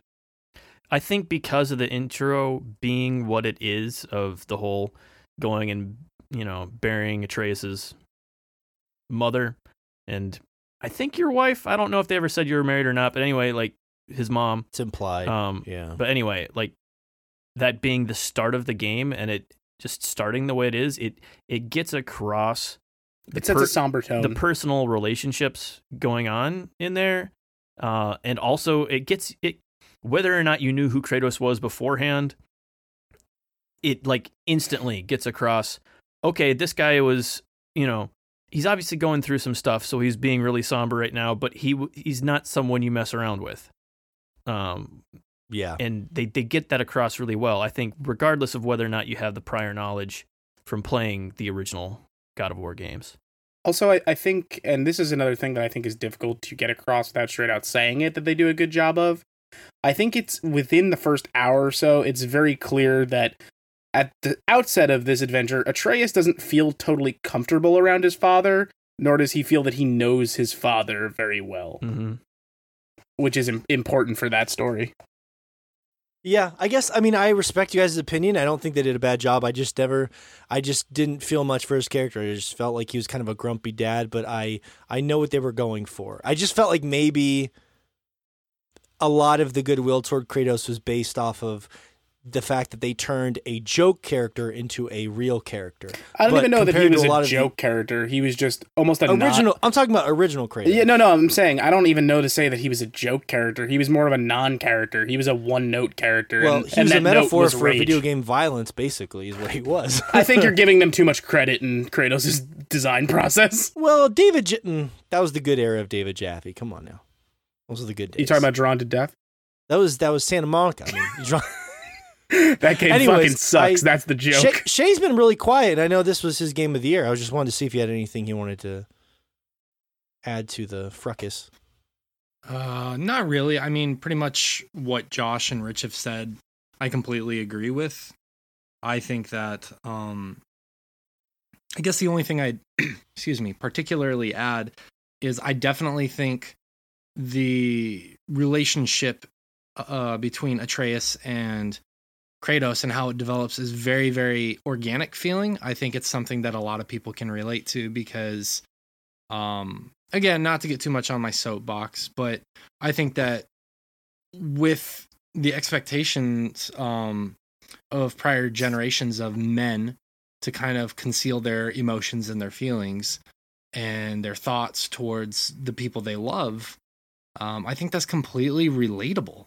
And I think that's part of what made that story so compelling is to see that kind of play out as you're playing this character that maybe maybe you're not necessarily that way, but it gives you further insight and perspective into someone who is that way. And I think that the way they conveyed that in the story was well done. Is it perfect? Yeah. No. Is it masterful? No. But is it awesome? And did it help me try to understand what it would be like to live that kind of life? Yeah, for sure. Because I'm definitely not that type of person. I, yeah. I'm the type of person who wears my emotions on my sleeve. So it definitely helped me with a different perspective. Yeah, and I I do think that that's like you said. This is something that they kind of we hit on it from other angles, but um, the idea of him trying to close himself off and not share any of his feelings ends up being this big issue because the few things that Atreus does know about you as his father just lets him kind of run with it in his head instead of actually having a dialogue with you and he just ends up thinking that the things that are cool about you are the things you hate. And like you see him becoming more and more of a little dipshit like you used to be. And it, it like he has to open up and stop you know stop just thinking of himself in order to uh be able to actually make a connection there with with Yeah. his son I, I I think about this a lot because there's not a lot of big games, Josh, that I don't connect with, and I agree 100 percent with what Shay said. 100. percent I just wonder if maybe it would have been more interesting if they could have done exactly what Shay was talking about, but with like if he had like a, a daughter. Uh, and maybe that's selfishly as someone who has three daughters, but I think having the different dynamic there than having a little boy would have been more interesting to me to kind of bring out different aspects of his character. And I, I wonder if maybe I would have connected with it more. i think that'd be interesting. It would have certainly like if we're It might have been more If- if- relatable if to we're you to, like- personally. Oh, I I did actually, Rich. I disagree with that, and Really? like Yeah, because no. that was my initial reaction. But I'm actually going to disagree and side with Morgan on this because it would be another dynamic to Kratos. Because to go to to go to Morgan's point, he was such a one note, and your point too, Rich, that he was such a one note hero. And if you guys remember the very first game, one of the first things you do is you do a quick time event of having sex with a chick, and if they were to add that like that Two chicks. Multiple chicks most times, yeah. right but if you to if you were to add in that layer of having a daughter he would have to kind of evaluate his previous life choices of kind of being a quote unquote womanizer and it would just it would add a further layer to that him having to kind of Yes. evaluate who he was in the past life even more so adding another layer now Yeah. does it Yeah, have no, no. That's fair. I, I it, it could be convoluted in that regard, but I think it would Yeah. be incredibly compelling as well if they were to do it right, and if we were to evaluate what they did in the 2018 God of War and how well they did with that story. I would be willing to give them the benefit of the doubt that they would nail it if they had changed it to. Um, I, I was trying to think of the female equivalent of Atreus. Atreya. Atreus. I don't know. Atrelia. But yeah, it would it would certainly. Oh, I I think know. There's some credence that it would be interesting. It would hurt me like when I see those memes that are like net every daughter or like while Netflix is on in the background and there'll be all these gross memes about someone's daughter getting plowed during Netflix and chill that is going around everywhere. And every time I see those now, I'm just like, no, no, three daughters one day. You're I like, know no, that everyone could have been me. I know everyone grows up and has sex, but no, I don't want to. This is horrible, you know. Um, I just think you're right because he was a woman. Like he was just like those three. That could have been, you know, those are someone's mean, daughters. Kratos, god damn it. Actually, I mean, in most of the, a lot of the time it was Aphrodite. Um, so Well, sometimes it was. yeah, sometimes. Uh, I I think, and this will be again, I think you totally make a good point with that. It would have been a different layer. I think it would have been a different story to a point with that. Um, I think a big part of it being Atreus in particular and it being his son is, I think, and judging by the ending of that, I think they have a very clear roadmap for what they want this three act story to be, and who Tre- Atreus is and or could become is a big part of that. I think so too. I think that Yeah. like I think a lot of what they did with the the end of that game, I don't like the ending itself per se. I don't like how it just kind of whimpers out and I um I understand the Well, the- it's like it leads to what Josh said that it's very clearly a first act of a story. Yeah.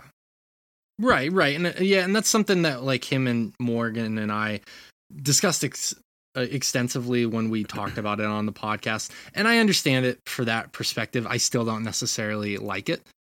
But I understand. Oh yeah, it's it. still not a good reason to do that, but like No, I, I no. agree with you. It I, I I wish we still lived in a world where stories did their best to be self-contained and then we could talk about a sequel once we're done with the thing we've made here. But yeah, Well, We, yeah, I we mean, could all even, do with, even if you you, know, evaluate off that, eight eight or so fewer the- cinematic universes. yeah, so I'm really Yeah. excited for the Matrix 4 is Mhm. was kind of my point.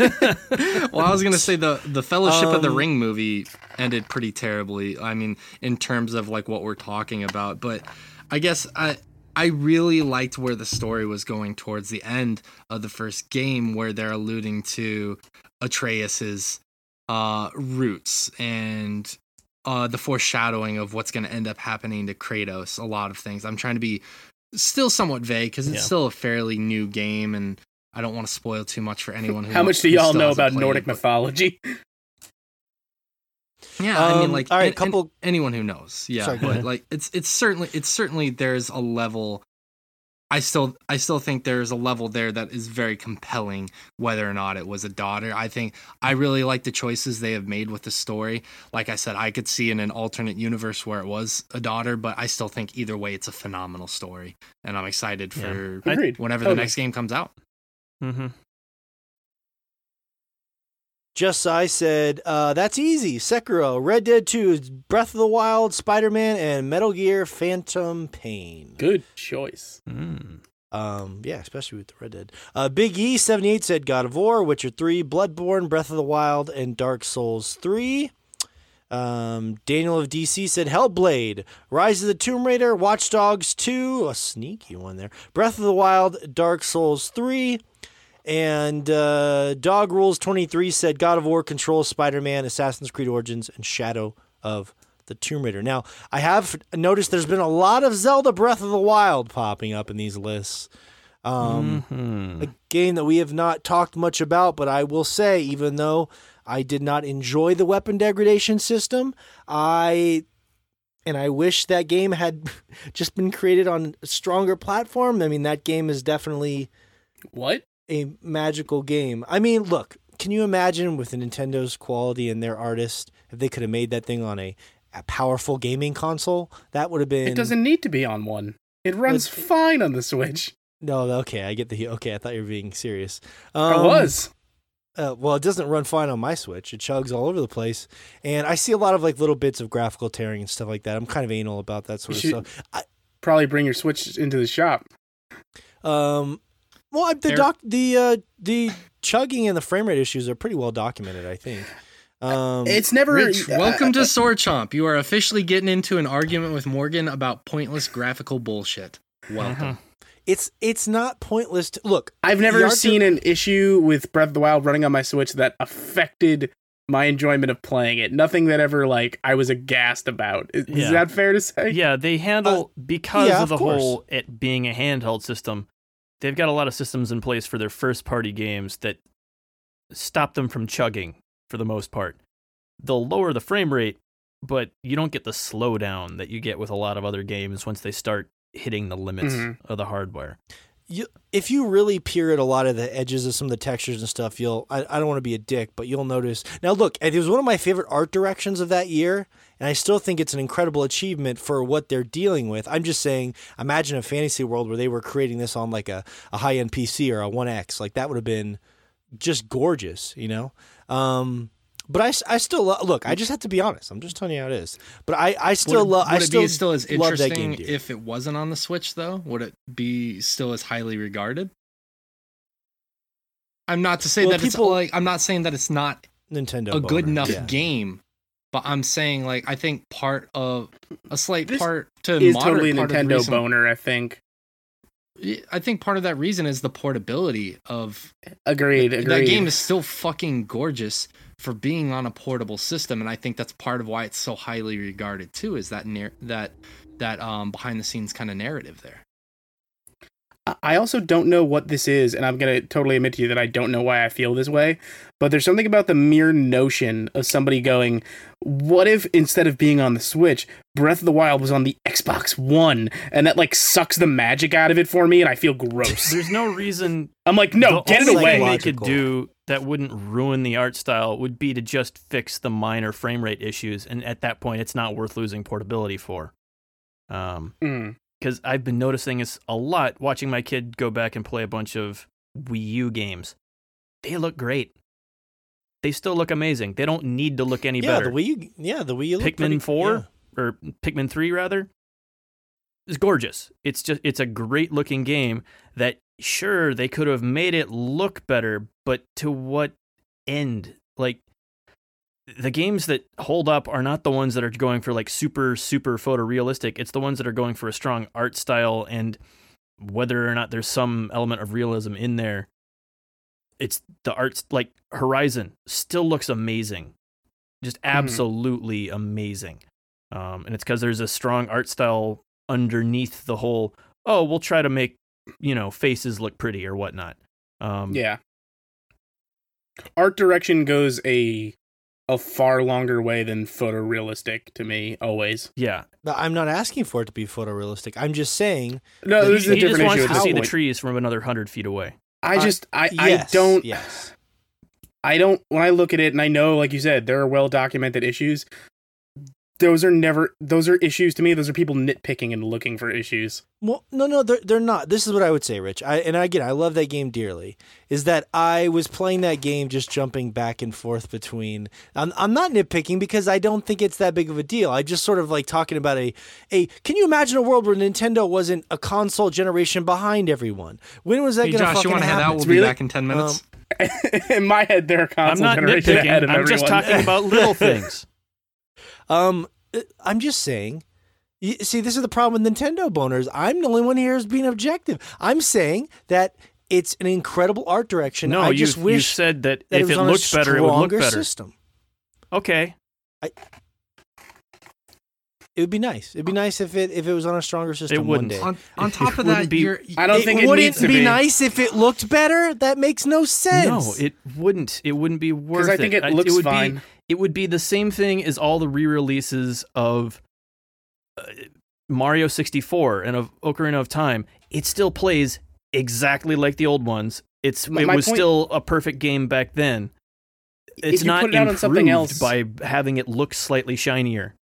Yeah, if you glossed it over and put it on a PC tomorrow, I would feel zero need to go play it again. I would if I wanted to play it the again- original version. I, I was about to say, and if I wanted to play it again, I would still probably just pick up the Switch version and go play it, uh, like fucking lying in the grass somewhere. I was at the time it came out. I was bouncing between two games. I'm trying to remember what was big at that time. I think it was actually Horizon. And all I'm saying is I love that game dearly. But I remember, Yeah, every time I Horizon would have been it the up- month prior. uh, yeah, I was. I was still playing it though. Mhm. Um, and I remember. no, but I'm saying, like, yeah, no, that would be the game. It, it would have been around the same time. Yeah, they came out like Yeah, within yes, yes, yeah. a month of each other. yeah, with, within two or three weeks. Mhm. All I'm saying is, I remember the last time that Nintendo made a game that was like the best looking thing out there, and that was Wind Waker, and that was a cool time. It was cool to like. Wind Waker like, was Wind not Waker the looked- best looking thing out there. Again, it was It it, it was an art style, than- and people hated it at launch.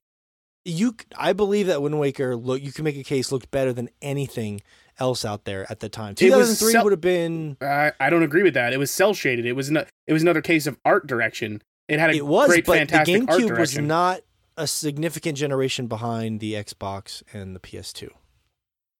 What? Yeah, but we're talking about the game, not what the console was capable of. But that's the thing. The art direction is always excellent with with Nintendo games, especially Zelda. If the console is stronger, they're able the processing power, everything, the textures they smooth out. It's those little things for me don't bug me as much. That's all I'm saying. Like when is the last time, Rich, you remember a Nintendo game being technologically like on par, like best of the best? Zelda Breath of the Wild. Yep. for a handheld, maybe.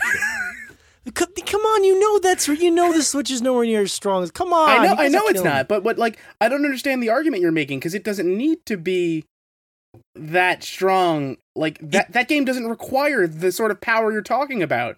It doesn't. But wouldn't it be cool if it was? No. Wouldn't it be cool if it was? Just It wouldn't change just better? anything. Oh, well, for me, I'd, I'd probably just I'd be I'd let's put it this way I'd have more awe I'd feel You more complain awe. six like, months later I when I was playing because when I was once playing- it looked when I a was little playing better. Horizon I was well, like, it, it doesn't look enough better now. It, it- six months ago, maybe it held up. So I- this look, is that's I love it. I'm just saying that a lot of times with Nintendo, and I know you guys are have a lot of love here. It's like, wow, this is incredible for the Switch. That's what I feel like I'm always saying instead of just generally like, oh my god, this is hands down on par with like Horizon and all this other stuff from a technical perspective. I don't think I ever feel like I need to like compare those games one for one. Though, like I, I, I understand what you're trying to say, but I just think it's a non-issue for me. That's fair. That's fair. It's not a huge issue for me. It's just something I notice. It bothers me a little bit. It's like a little mole or something that you know hmm. I just can't stop staring at. But again, I think you guys really pushed me way out of the, the point I was making. I just- all I said was I love the game. It's a great art direction. It, imagine if it was on a better console and you guys were like, "Whoa!" I was just really confused about. Well, it's because we've seen the whole. What if it was on a better console and we get just complete messes most of the time, like the Sega Dreamcast. like Final Fantasy VIII remastered. Oh, come on now, Josh. Come on. And I like those really- character models. Like the Secret of Mana. oh, let's not talk about the Secret of Mana. Those are not examples of. Uh, Don't bring I that just- shit into this. I just miss Nintendo being, you know. But again, I love that game dearly. I think we all do, except obviously Shay couldn't play it. Um, Listen, I think we all can agree at the end of the day that Sega does what Nintendo don't. all right, so we got to get to the the You're organizations right. of this list here. Fucking love that you joined this podcast, Rich. For you just saying that alone has made all of this worth it. This went on. was this- That went on way too long. We didn't get to talk about the good stuff about the game. Oh well, it's gone. Um, M- Meandian, uh, Meandine Richards said, "God of War, The Witcher Three, Spider Man, Shadow of War, Assassin's Creed Odyssey, making a surprise appearance." Cool. And Daz Bellcop said, Spider Man, Witcher 3, God of War, Detroit Hu- Become Human. Oh, two of those. Wow. And Horizon Zero Dawn. Um, Yeah. wow, that's that's pretty cool. Let's let's do the last couple here. Uh, Tony, one of our new patrons, said Horizon Zero Dawn, God of War, Uncharted 4, Spider Man, and Hellblade. Cool.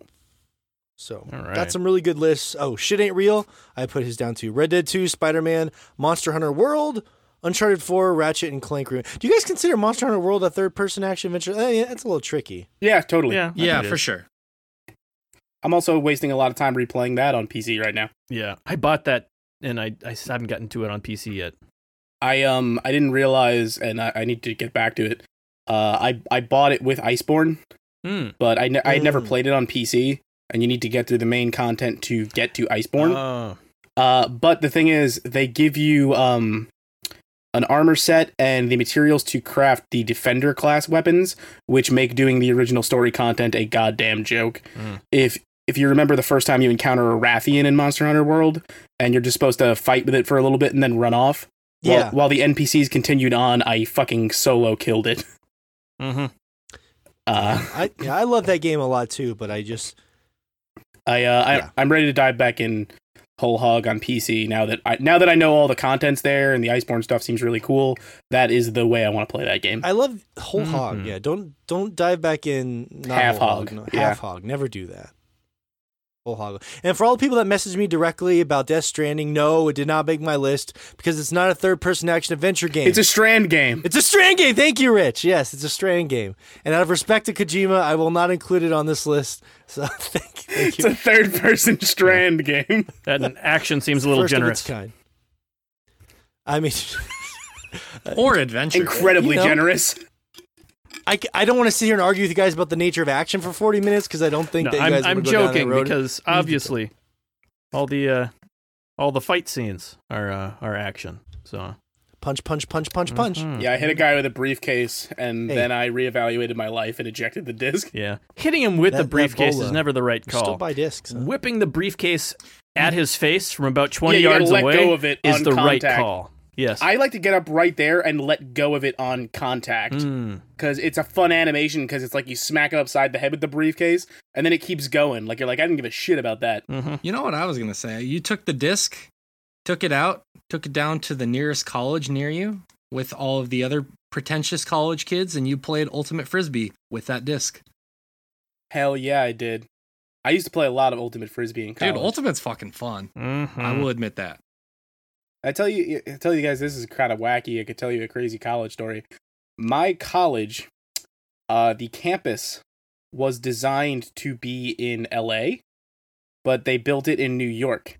Got a so lost because there. of that, the, well, here's the thing: the campus was designed with LA in mind. So there are these lowering wind tunnels between the buildings that are designed to help circulate air. So in a New York winter, it is goddamn freezing, Mhm. Mm-hmm. and I think about that to this day. It was a horrible experience. Oh yeah. I feel you, bro. Um, all right, so let's make the list here, and then let's move on. Uh, we'll talk about Star Wars and shake and go to the restroom, get food, whatever he needs to do. Um, again, thank you for. It was a lot of fun. You got a little taste of blood there, Rich. This is what happens, um, but it's all in good fun. We all we all mostly love each other. Um, Josh hasn't loved me for years, but we pretend in front of the kids. So yeah, that's better. what's- That's good though. You're doing it for them. When they grow up and they go to college, then you can do what makes you happy. We don't want to break Fish's heart wherever he is. Um, all right, so I- think in an effort of compromise, I am willing to, um, if you guys will allow Red Dead to be number five on the list, No, I'll be willing to put God of War. I will willing to not argue for thirty minutes against God of War because I, I think that is even though it doesn't mean anything to me, I do think it is a high quality game. Um, All right, let's compromise. Uh, God of War can be number one, and we don't put Red Dead on the list at all. how Oh, about well, I would disagree with that. I definitely think uh, Uncharted 4 should be number one. God of War should definitely be on the list. And Red Dead 2 can sit in my game library where it belongs. And think about Thick what layer it of did. dust caked on there. That's It can also sit on your number three game of the year for that year. So. It could, but there are also five better games than that game. Uh, f- sorry, third-person action adventure games than that game. Well, we'll see. We'll see how the list pans out. Um. All right. So what else do we have?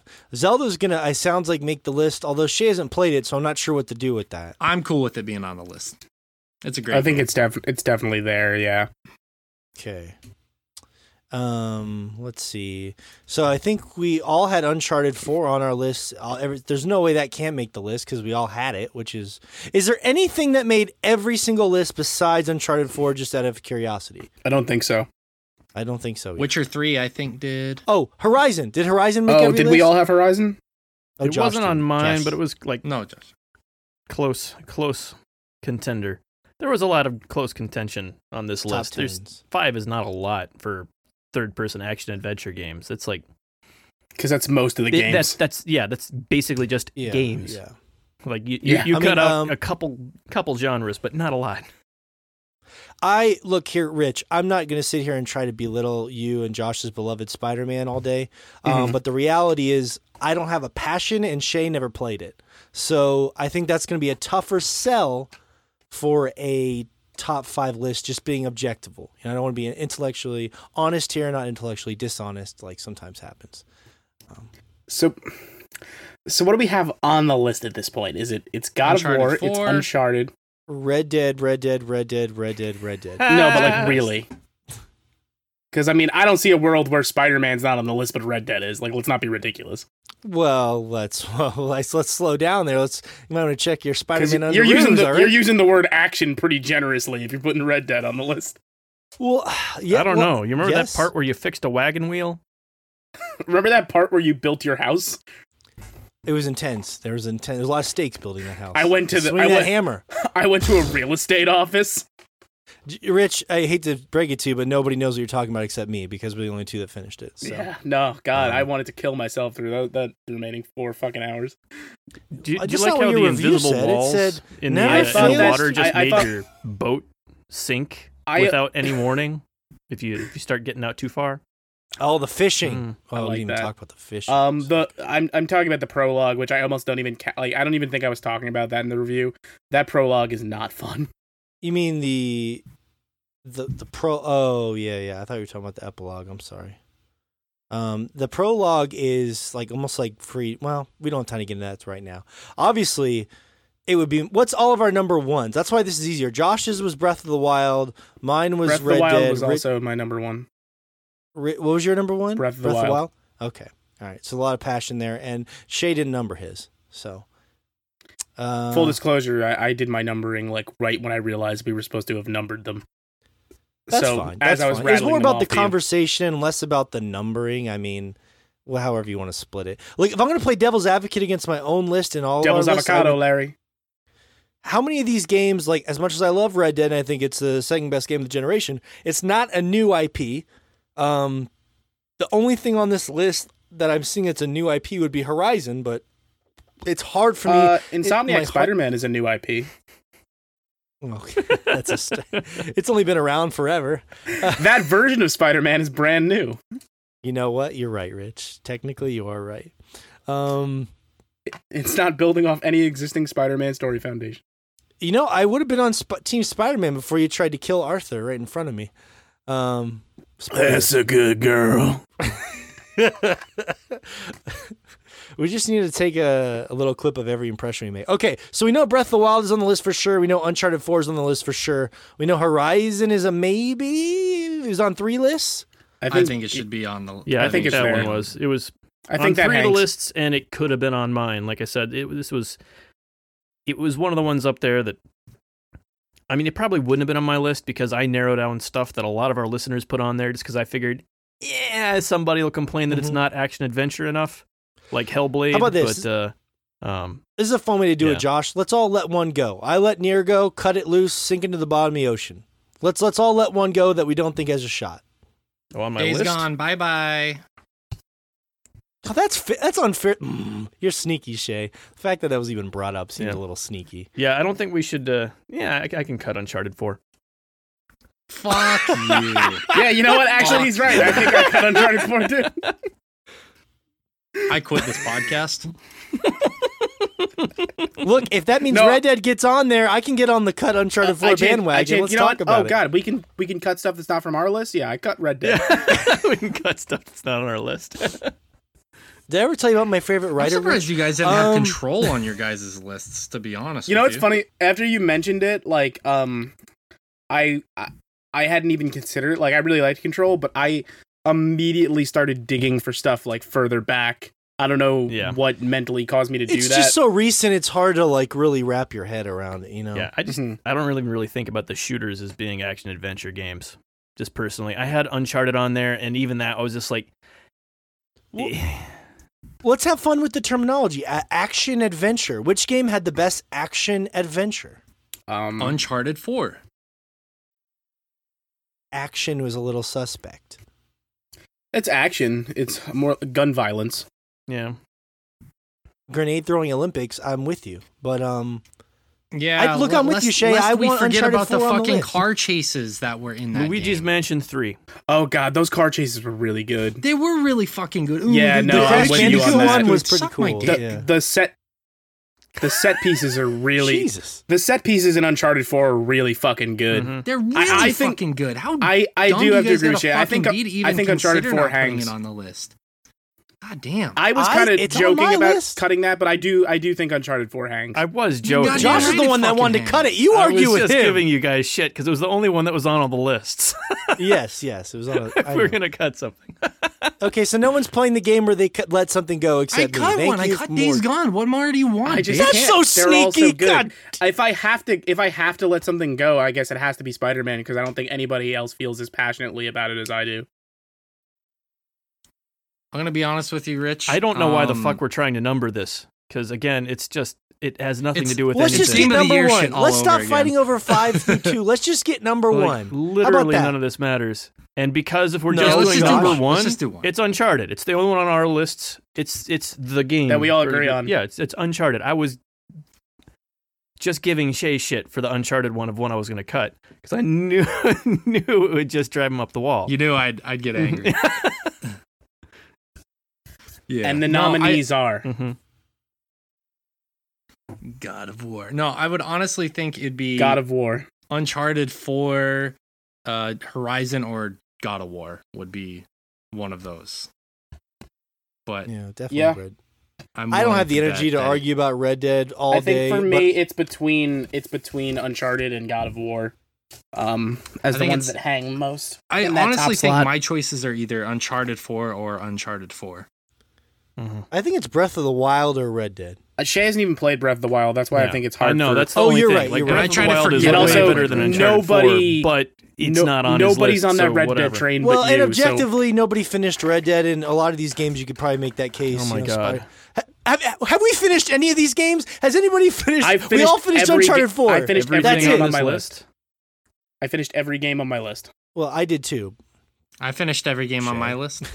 hmm Just a different list, and that's okay.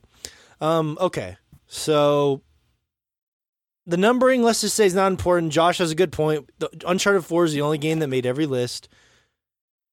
It was like the bottom sort of- of almost every list, but it was it on sort of every backs list. in so- by Nate by pro. This is how Game of the Year works. It's about compromise. Okay, Uncharted 4. Practice. Yay! Congratulations, Uncharted 4 for yet again staying atop our lists. Nathan Drake. Can I- swinging can your I- Big dick. Just just throw, throw this all out. What if it was Hellblade? That's a good one. Danny's gonna love that. Yay Danny's Hellblade gonna winning to be Yeah. atop our lists again. Despite Danny's no one selecting, that, yeah. despite not being nominated, the winner is Hellblade. Mm-hmm. Yeah, we have a very deep, painful inside history with that, Rich. One day we'll talk about it. We Um, no all no right, no. so there we gotta isn't a move on. we. There's there's one person that has a painful There's, history. there's The rest so of many don't. No, so okay. many wonderful I'm memories gonna about tell that. Rich and then And his name Morgan is Howie crying in a Mandel. corner. Rich, this is the cliff notes, all right? Fish is a sweet boy. Shay, man- Shay used his powers of manipulation to get Fish to vote against a game that was on his own top five. So he had Resident Evil 7 in his top five, as did I. Great game. And it, it right, great game, made our list. Shay talked him out of that to put Hellblade on the list instead, even though Fish had never played Hellblade, and Fish did it. Because You know what? Shay he is a deserves that win because I, I don't know how you talk someone into doing that. That's pretty fucking amazing. That right? Well, that's why Fish isn't here anymore. That- that's God why you let him go. we had to we had to let you go, Fish. No, that's Morgan's That was strike honestly, three. Rich Morgan's just mad because he his manipulation tactics didn't work as well as mine. yeah, did. exactly. He And was trying the the same thing. What did Dude, you What'd you try Rich, to my tell him manipulation tactic Hellblade was would have looked better if it were on PlayStation 4? well, that's true. Um, Rich, my manipulation tactic was Fish. You put this game on your list. Shouldn't you vote for that one you put on your fucking list? That was my manipulation tactic. How monstrous of He me! just sent me a text that said "Get fucked." Red Fish was just sitting there like, I don't know, guys. Ugh. I haven't, I've never even heard of Hellblade, but maybe. It's a really good. It's a really good fish uh, impression. It's what he's always sounding like. You want to know why Fish voted for it, Rich? Because I made the impassioned argument that uh, Hellblade was doing more for the medium than Resident Evil 7 has ever done, and he agreed with it. That's so dumb because you didn't play it in VR, and Resident Evil 7 is the killer app of VR. Still to this so day. killer Yeah, that I- yeah, he 'cause- died. That's what I was gonna say. Look, guys, I I'm all, I'm all for piling on, but I can't have Resident Evil Seven be smirched like this. It was a fantastic game, it was a fantastic game, but Hellblade did a lot especially the DLC where you're a where you're a boxing man who eats bugs. Hellblade does look objectively. I will you take just a truce. you punch in zombies' VR, heads off their shoulders. It did a lot. Yeah. If you're not playing Resident Evil 7 in VR, then of course. Then you probably shouldn't play Resident no, Evil 7. regardless. you guys hear Resident Evil regardless. 8's gonna have werewolves? Why are we dredging up this fucking tired argument when we both know that I'm right and Fish voted it correctly? Mm-hmm. Let's move on. God, I can't wipe. Fish One is of the like best that decisions shit he's ever made. Wipe free. Not fish, but the decision that he made to this day. I can't. I can't wipe it free. Um, Wipe it free. Wipe it good. if I can't free it from me from wiping. Um, no matter how if much you're you wipe, the freeing stain something still while remains. wiping, you probably probably should try to squeeze out a little more. If you Here- wipe it, set it free. Mhm. Probably right. Morgan wipes back Um, to front.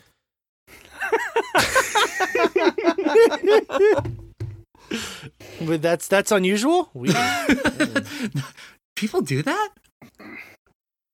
I just stand up off the toilet and ring the little bell I have until my butler comes to wipe me. Mm. uh, anyways, anyways, there, the- Archibald, you do have a- wipe pays thine well. anus. wipe, I wouldn't have taken the job wipe otherwise. me. look, that might have been weird, but I just You found out at the beginning of the show, Rich is gonna have a statue built in his out. honor. So And you just kind of tilt your ass out. Archibald. And he goes, "Yes, very good, sir." Mm, Indeed. Um, Looks like you had some Mexican food last night. Hmm. Anyway, Shay, if you'd like to go, this is the time we're going to talk a little Star Wars before we get to The Last of Us. I want to say, if you, en- by, by the way, thank you, Danny, for your patronage. I hope you enjoyed the the blood we spilt in your honor uh, this week, and uh, your patronage means the world to us, as much as everyone else that decides to donate to our cause of insanity. Um, Patreon.com slash We do have the insanity of Congratulations humanity. on Uncharted 4. Word. Um, Uncharted 4, congratulations. Congrats, you did it. hmm We knew you could. All right, so uh, Star Wars, Josh, you finally. I need. I'm just gonna check. Uh, well, I want you to carry this a little bit, Josh, because I have to go make sure my door's closed so my kids don't sneak in. But I know you finally got a chance to break into Star Wars Jedi Fallen Order. It was our listener game of the year, voted on on the at Sword Chomp Instagram page, and you got it on PC, uh, and you finally got a chance to break into it a bit. So. Uh, I'm curious what you think because you know it's sort of in line with Uncharted, like we talked about, and the sort of a Souls-like kind of experience. They're going for a mixture of that hard combat pairing. Mm, how you Um, feeling about it? I'm feeling like the comparisons to the Souls games are very generous. Um, yeah, yeah. Very. In formula, Generous. I, I think they're right, but it's it's not nearly on par with the precision or difficulty. You're you're Yeah, there are yes. Um Oh my god, there's a swamp on uh Dathomir that just Mhm. I don't know who the fuck decided to make the floor for this thing, but you get caught on everything. Like literally everything. Just trying to walk through there. The enemies do too. I believe I know the section you're Uh, talking yeah, about. yeah. The, it's like it's like kind of four different chambers of a swamp, kind of connected by little hallways. Dear Oh, God, I know. Okay, yes, yes. That's not a great area. Yeah, um, and that's kind of it's kind of a microcosm of the rest of the game. It's it's um a lot of really really great ideas executed at varying levels of skill. Um, some of it is amazing. The intro to that game is probably one of the best looking things of the generation. And the game also has the ugliest Wookiees in any property. Hell yeah. They're Like, what the fuck are these Wookiees? Um, what happened? Anyway, but yes, this, it's it's it's bizarre because it's it seems like way through the whole game, it's just like absolutely stellar successes, and then a complete turd. Um, Yeah, five yeah. Like minutes later, first- and yeah. that happens just over and over again. Like this is amazing, and then something looks like it, it was the first pass. No one ever went back to check on it again. How do you feel about their um their their modeling of Forest Whitaker? Where do you fall on that? That's yeah. Yeah, I mean that that's the thing. Like I was talking about the Wookiees being terrible, but like the main the main cast, the uh, everyone you talk to on the ship Is great. is great. And it's even- extremely well animated, extremely well modeled, extremely well voiced. Like it's the the connection Uh, you is have. it is it Grizz? Is, Yeah, is uh, that the, Greez. the pilot? yeah, Greez. He- yeah, he is one of my he is my favorite character in that game, Mhm.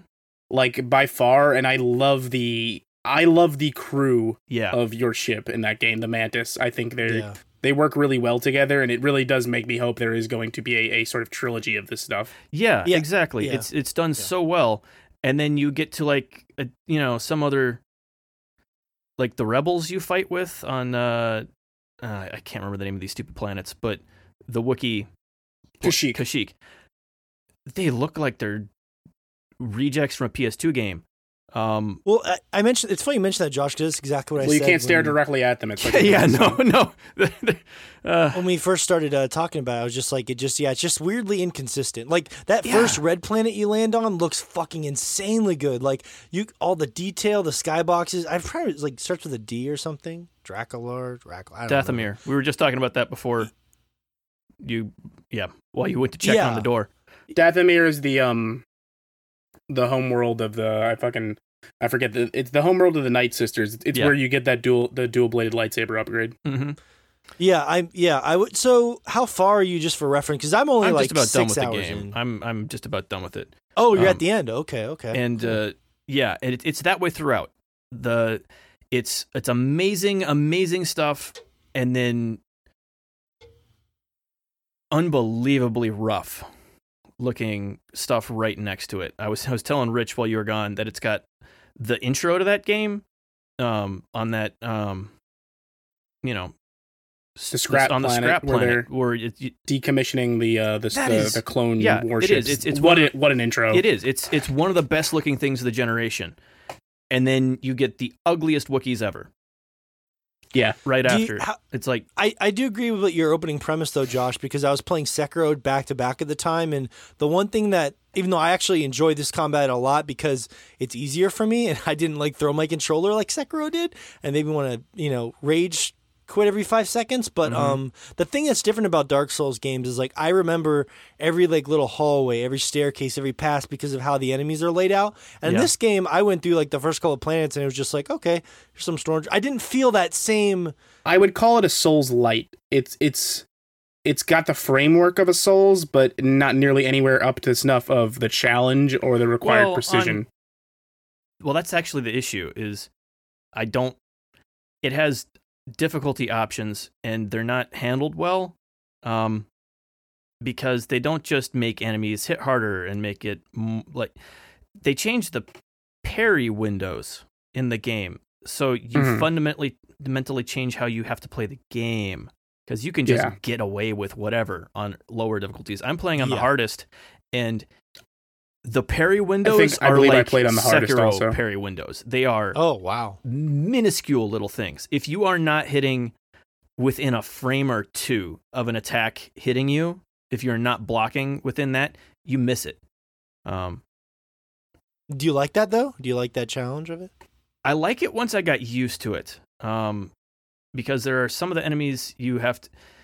It's a weird timing. It's not what you think it's going to be because it's, it, it's, it's about the same parry window as Sekiro, but you have to do it a little before you would in Sekiro. Okay, because the motion of how he moves the lightsaber up is different. Yeah, exactly. Okay. Um, It's all about understanding the frames of the yeah, character exactly animations. how exa- exactly just how it's coded, and it felt weird at first, but once I got used to where the timing was, it's actually really satisfying having that um, happen. Um, but but again, I don't. I I wish they would have just kind of kept a parry window for all of it instead of having mul- multiple difficulties. Um, I mean, they could even just made your stance not take as much damage if you're just blocking. So you just well, if I don't want So to parry, you're you good at the parry. game no matter what difficulty. Exactly. That way, if you improve, you're not improving in a way that doesn't help you if you want to go Yeah. to a higher difficulty later. Um, but uh, anyway, that's that's that's a minor thing. I think the major thing is just the. My biggest complaint with it is just the the wild variations in quality uh, from, uh, you know, one part of the game to the next. The the animations are are amazing, um, but then like the way it's implemented into the world, it seems to have major bugs with like IK, uh, and you'll get shit where enemies will fall through the floor or fly off into the skybox. Just And out of nowhere. Yeah, Josh and I were discussing this before the show started, and it, it seems crazy that this stuff is not fixed because it's not like this game performed performed poorly. People are loving it. People are playing it. Yeah. I remember talking about these issues being present when I reviewed it and being like, this game is messy in spots. It's rough, but it's so good. I'm willing to trog through all this stuff. And I'm astonished they haven't fixed this stuff. Yeah. Huh. Yeah, some of the enemies, specifically specifically the spiders, like the just the big spiders, seem to just have massive bugs with them. Like if you parry them, Massive bugs. if you if you parry them, they they get set up for like an instant kill thing, which will just you know pop an X up above their head. But it's it's always a mistake to try to do that because while that X is sitting there, they're trying to, you know, move. to yeah. move and you just you never know what's going to happen if you try to do that. They end up flying off just like you parry one of them and then go fight something else because at some point in the next two seconds that spider's going to fly just Gonna flip the fuck yeah. out. and it's just it's you have to just kind of learn these things like okay this is this is a bug that happens every single time that i've just got to get used to. Um and that that that shouldn't be the case at this point. It's like they they really yeah they they really missed some major bugs that should have just gotten taken care of um, It's weird. yeah It's weird. Um, how do you? So, trying the best way. Um, the one thing that clipped me up a little bit was some of the. I was on stream and I got a little hung up in some of the backtracking, but um, just kind of losing. I my- wish you could fast travel between those meditation points. Yeah, I don't know if it's just because I was on stream and I was stressed about like an audience, but like I just remember kind of getting lost during some of those back traveling things, and then that's wherever every time I put the, the game down, is just because I wanted to be back at my ship. And It, it can be confusing. I, I think the meta, the uh, the maps are actually really cool. Those 3D hollow maps and they're effective, but the levels are Metroid esque intricate, yeah and it can get confusing to navigate them 100. percent It yes, especially considering the way they handle the doors is not a strict Metroid thing.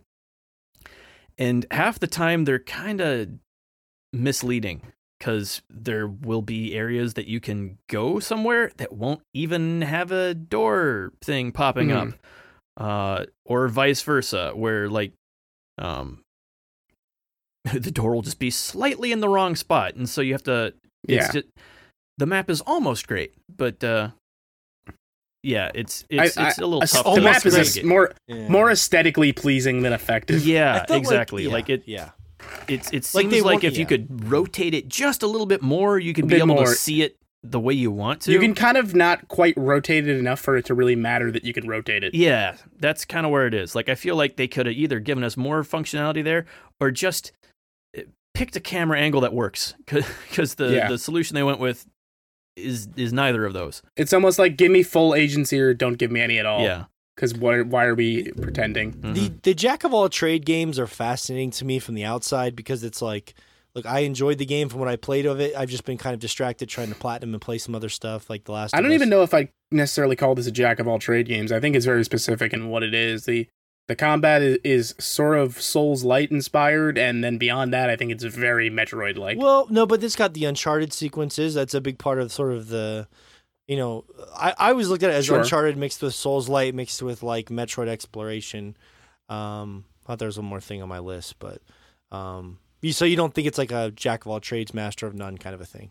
I, I don't think it's quite that. I think it does the things it's doing pretty well. Mhm. Not perfectly, but pretty well. But like, I think what would those you say games it's have like? basically turned. They're basically all the same thing at this point, other than the Souls games just having completely nailed down combat. But even like Yeah. the, the, Yeah. all all of those are so close to, together. Like the original Dark Souls, it's a Metroidvania. That's that is what the game was. Like you That's almost don't even Yeah. need to add Metroid back into it. Um, Yeah. Like it's it's it's very much inspired by Souls, but like, hey, what if we didn't remove the platforming bits of Metroid to, to yeah, get all that yeah, totally. Yeah. tighter And I think by its so nature of like Star Wars, if you're playing as a Jedi, you want to feel acrobatic, you want platforming, Well, you want mhm. stuff like that. Yes. Well, and that fits like the general nature of like the Uncharted stuff is like the way you grab grab on the ledges, shimmy around. Like you, Mhm. it just has like a real explore, climb things. Even like it has very much like a Movement feels good. It, it has good agency yeah, to it. Yeah. mhm. Um, this is a weird thing to even bring up, but I think uh, I, I was on the show around the time this happened. Um, so this is like a weird note to me because it sort of added an extra layer for me. Uh-huh. Um, I was high as hell on Star Wars at the time this game dropped. I remember that, yeah. uh, because I had just actually, uh, me and a few friends went on vacation to Disney World, and we went to Star yeah. Wars Land, and we spent like two hundred dollars each to do the build your own lightsaber experience, uh, and all of the parts I used to build my lightsaber are in this game in the lightsaber customization. Yeah. That's and I cool, thought yeah. that was awesome. Like the lightsaber that is mounted on my wall, all of the pieces that are on my hilt you can find in this game. And I just thought I was like, that's kind of cool. That is cool. I mean, Mhm. that's like a step up from like when I built my lightsaber on like KOTOR back in the day, and how cool that felt. Like, it was very, it was very simple, but it was like that satisfying feeling of like I made my own quest. I think I love those KOTOR games a little bit like more than these kind of games because they were, they just felt so special at the time, and I liked carving my own destiny. I don't know if you ever played the KOTOR games. Oh, I played the hell out of them. Uh, I love those games. And uh, you know, the current rumor mill says uh, they're remaking the first one. well, that would be great because it definitely could use a remake. Um, Mhm. But yeah, I just loved it, and like how the agency of you being like creating your own story in a way and having an, a, an agency of choice in there to a degree, I thought was interesting. One hundred percent. I mean, I think this is a great, very guided Star Wars narrative. I Yeah. like everything they kind of do with it. Um, and it I, it does a good job of getting you feeling immersed in that world. I, I think it, I think more than more than not, it succeeds at the things it's trying to do. It was. I will say this after watching the Star Wars movies over again, the new trilogy, like and loving Rey so much as a character, it was hard to go back to what Cal Kestis or whatever he was. Not that he's a bad character, but he just kind of felt like your prototypical video game, Cal Cal Kestis is the least interesting character in the game. and that yeah, and that's unfortunate. Yeah, yeah, yeah. even the um the second sister especially as that game comes to a head a very interesting character arc there um yeah. the the night sister character whose name is Emerith, I want to say. Um, super interesting. Greez is su- Greez and the rest of the crew are super interesting. Like Cal, Cal is very much a blank slate. Yeah. There's some interesting parts with his flashbacks about the the night the Jedi were killed, but beyond that, he's the least interesting. They played it a little safe, I think you could say. I think so, and I, uh, I, I think I might have brought this up last time we talked about this game. I, as much as I do want to see a direct sequel, I almost like the idea of Jedi, like or like Fallen Order being sort of the subset of Star Wars games, where you could tell different Just stories style about game instead of the yeah, or, like different characters all maybe taking place after the you know the execute order and seeing how long they survived and what they did to try and scrape by as the empire rose up. yeah instead of following the same character from through a different adventure or something. Yeah. Yeah. Yeah, yeah. Um, is there anything that I'm missing, Josh, that was important to you that you wanted to mention that you don't feel like we covered in Um, your time with the game? let me think. Uh, da, da, da. Guess I mean, not not really. Um, not really. I, I feel like would it have made your top five games of the year now in retrospect? no, no. It's uh, it's it's not up there at all. It's it's way too rough. Um, like the combat. It would have made a top 10 cut for me. Yeah, the, the combat is one of those things where, like, if they would just polish up those major bugs that just, like, really break the flow of combat, stuff with, like, the floor collision being so shit that the AI doesn't know what to do and they'll just stand off somewhere instead of, it'll just stop fighting you because, oh, they got stuck on the floor somewhere.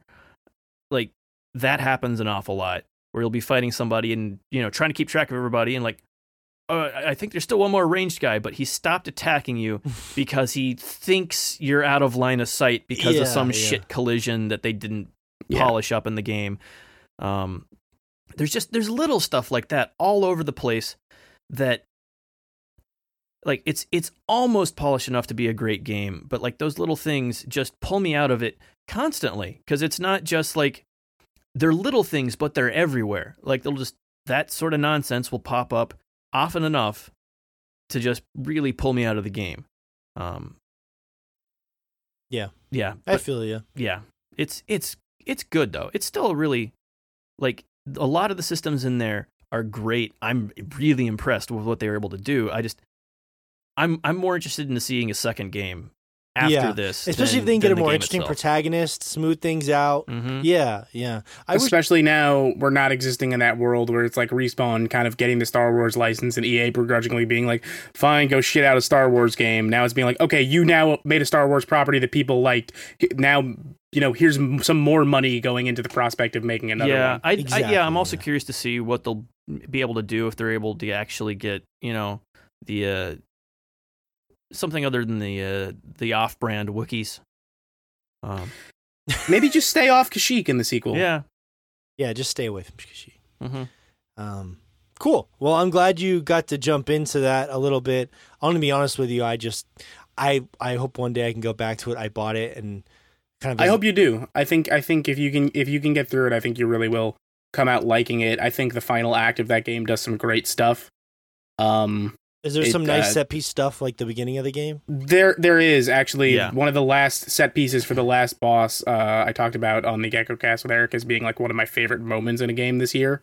Uh because despite EA ruining this in a fucking Xbox ad, it has a really great uh last act with like a, a surprising character appearance and some cool shit goes down. It, Awesome. it also has some really cool scenes earlier than that to kind of keep you going through with like huge, like uh these alien uh creatures. The the birds yeah, like the birds the, and the bats and stuff. Like that thing that was basically a fucking dragon. yeah, exactly.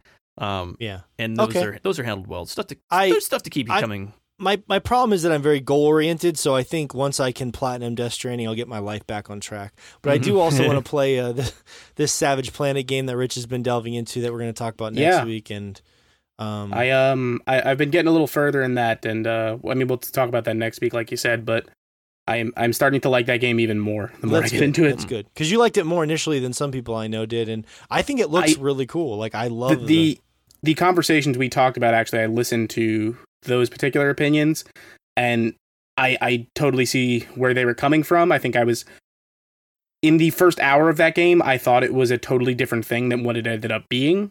I like the thing it ended up being more. Hmm. Okay. Okay. Cool. And then of course, you know, Kentucky Route Zero and some other stuff we want to play. Mhm. And and if you're uh, following us on Instagram, thank you so much at Sword at Sword Chomp on Instagram as Josh opens that bottle of alcohol. Oh yeah. Um, and of course, you can go to the Twitter page, um, which is you could pause the show right now or head right on over to Twitter and search for Sword Chomp. Uh, Shay runs the Twitter page, and uh, so it's a lot more motivational, whereas like Instagram is mostly dick jokes. So um, you get a little bit of both sides of the. I was gonna say both sides of the fence, but that analogy doesn't really work. One side of the fence, you know, being inspirational, and the other side being dick jokes. Yeah, yeah. Imagine that. Imagine being in one of those yards and looking at the other. One side's inspirational, and you look on the other side, it's just dicks. I just imagine like li- ceramic dicks arranged like garden gnomes. hmm hey, don't give me any ideas. To ward Um, off it's got a- a horny lantern. spirits. yeah. Uh, or again, patreon.com slash swordchomp. Now, this is exciting because uh, a lot of our patrons are excited about this because I finally got around. You know, The Last of Us is one of those games that I hear about all the time. And I always tell people, I'm going to get around to it. I'm going to get around to it. Well, guess what? I have no choice this year because it's coming out in a couple months and the time felt right. And Mhm. Well, funny you felt si- obligated. I well, yes, and I was super excited about it because I love Naughty Dog, but also the Reverend, one of our patrons, who sent me his old PS4 Pro. He actually had the game saved on there already, so I just downloaded it. I was like, Alright. "Fuck yeah, I don't even have to buy it." So thank you, Rev. um, actually got a lot of stuff that I've been kind of uh, absorbing. Um, and in between, and it's good to break up something like trying to platinum Death Stranding with The Last of Us because you know I don't want to like do a that good grind. game. Yeah. Lord Kojima, forgive them. They know not what they say. Um. Uh, Last of Us. Where to start? So that game starts on a fucking that that has to have one of the best openings I've ever seen in any game. Very cinematic Oh, in yes. what it is. Yeah. fucking crazy. Yeah, like I mean, full spoilers. You should know going into this. Like, It's I, an old game. Your, your daughter dies in the first twenty minutes of the game. Um, It really and- sets up Joel's character well. Yeah, and not, not only that, but like, is it heartbreaking? But like the the fact that you play that whole sequence mostly from your perspective, like even when you get in the car and you're like you're you feel like you're a kid in the car and your parents are driving in a crisis and you're just looking around like you have full camera movement and you're like, what the fuck's going on in this world? You know, you just you're taking all the details of the world as it's like a moving train and you're just trying to catch glimpses of what's happening as quickly as you can. Yeah, Mhm. it's it is one of that segment where, like you said, where you're playing is Joel's daughter in the back of a car is basically any other time you're in a moving vehicle and can look around, you're looking in the wrong spot. And in most games, that doesn't feel good, but in this one, it it act it works perfectly because, like you're saying, it feels like there's stuff going on you can't really keep track of it. it like it feels overwhelming But in it's the way suppo- it it- you would get the as a impression, child. yeah, it's Yeah. supposed to feel that way. You're supposed to Yes. be confused. mm-hmm. Yeah, and you're taking, and it's just there's all these little details in that house. Like Naughty Dog does those things really well because when I was walking around the house, I actually was kind of reminded of that the scene in Uncharted Four where you're walking around uh, Drake's home, and like how much I kind of like that stuff for some reason. Um, Yeah. There's something that feels um I don't know, familiar about stuff like that, and I think I think it evokes a certain emotion.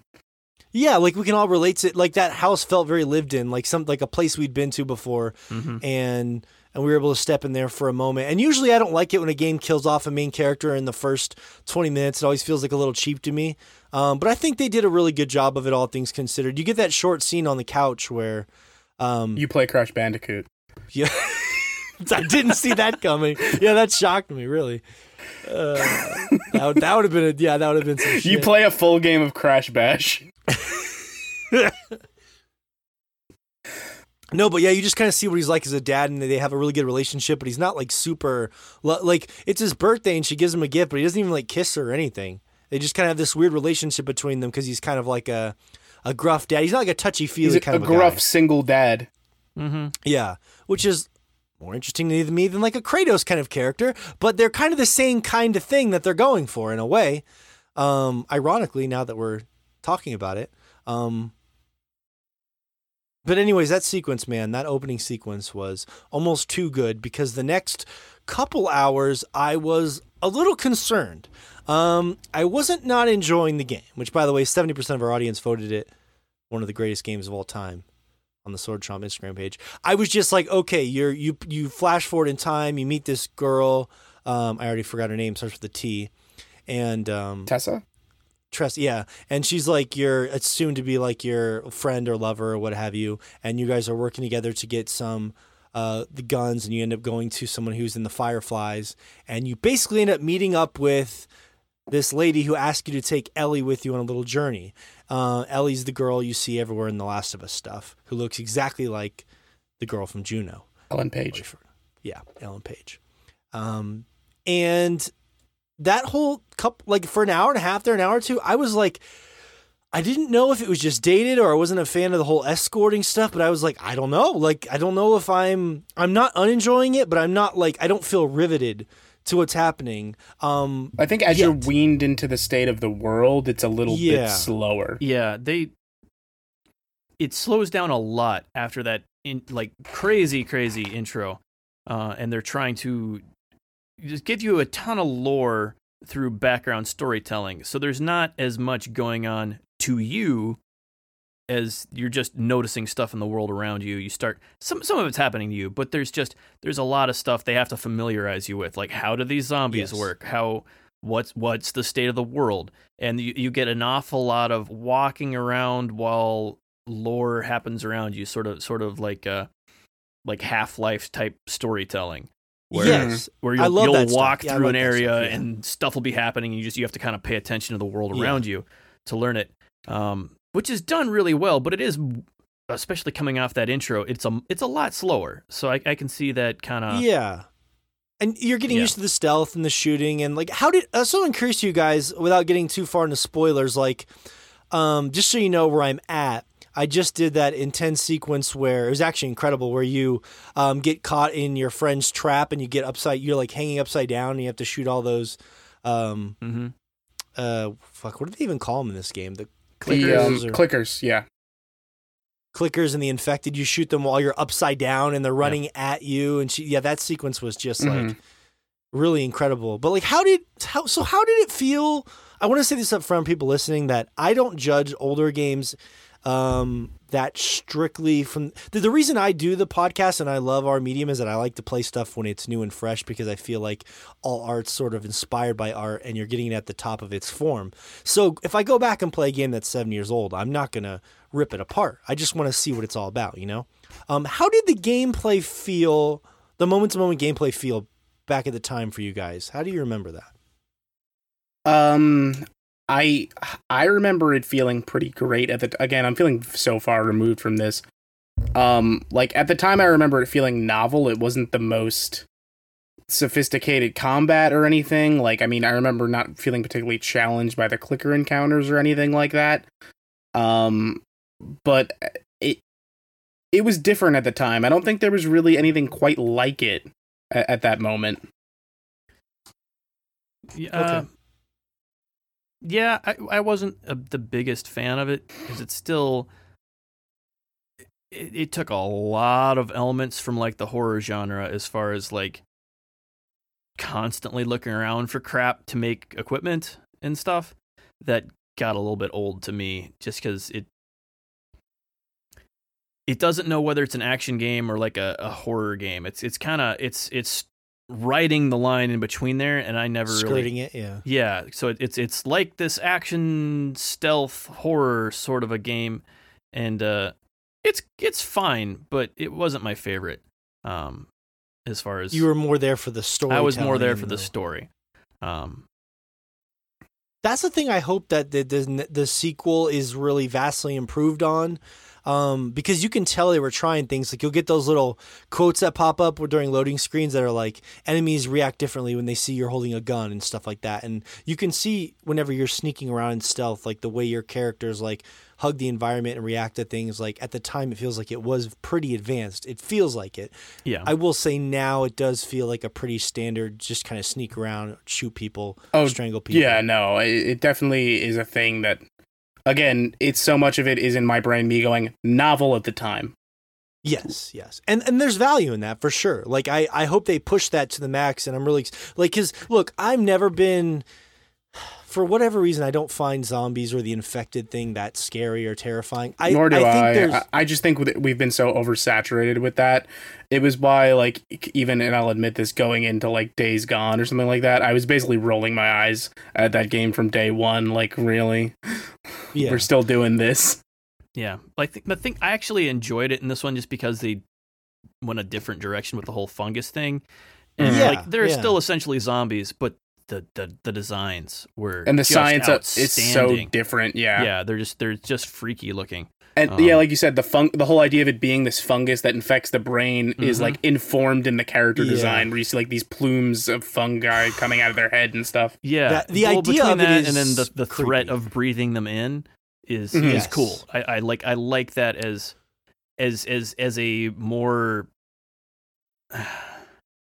It feels s- more physical manifestation of like it feels it feels like it's just in a, in a lot of the other games where it's like oh it's an infection or whatever it's essentially the same way you deal with it but This is seeing that sort of thing take over someone's brain and start growing out of their head and stuff yeah. just makes it, It- real in a really uh, Mhm. just kind of visceral way that some some of the others are just oh it's just a zombie um, it's it's not as amazing now after playing a lot of weird stuff like Resident Evil and the Resident Evil remake. I'm going to be honest with you, but I agree with you. The premise and they do a good job with the story because like you learn those little bits about Ellie where she doesn't have to wear the mask and she's has mhm. that weird immunity or whatever. And like there's there's that first sequence where you go underground. It's a couple hours into the game, and I remember it very star- uh, starkly because I remember, I remember stark because um I remember thinking if I was playing this at the time, it would have been like incredibly haunting instead of somewhat haunting. And that was like you go under this like subway tunnel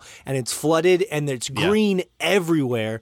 And like you can just see like shadows of things with just light coming in. Like it's just like these dark shadows of like half sunken subway carts and you're like f- um, trains and you're like floating beneath them and stuff. And Yeah. like there was like this artistic um, prowess to that scene that I was like, man, this is cool now. I bet this was insane like Yeah. seven years Yeah, ago. at the time, totally. the, the the the location design is some of the strongest stuff. Like just the way they a lot of other games do the whole you know post-apocalyptic world being just gray and whatnot but the way they show just nature reclaiming everything in this game is just gorgeous like some of the Oh, yeah, some like yeah. the just just walking through those cities and like the you know Mm-hmm. Abandoned subway tunnels and stuff like that is so so cool like i i love the world of this game And I think it So lends much. itself well to like like you said, showing how everything's been reclaimed. It gives you a nice contrast with setting up Joel's character with okay, here's where Joel was at the night everything went to shit. And then immediately jumping you to, okay, it's been years. Now we're looking at an older Joel who's sort of adjusted to what the world has become. Mhm. And you, you kind of get the impression of you saw this gruff older, you know, father, and his life obviously changed forever, but he's like he's a survivor and he he's still getting by after all of this time, after all of this bullshit. Yeah, and Yeah. having the whole world change is a a great way to get that time difference across with and and again just not have it just be burnt out desert looking stuff that Yeah. I'm I'm just tired of looking at at this point. So Well, it There's a lot of first it's little greenery, bit like you said, that. which is better to look at.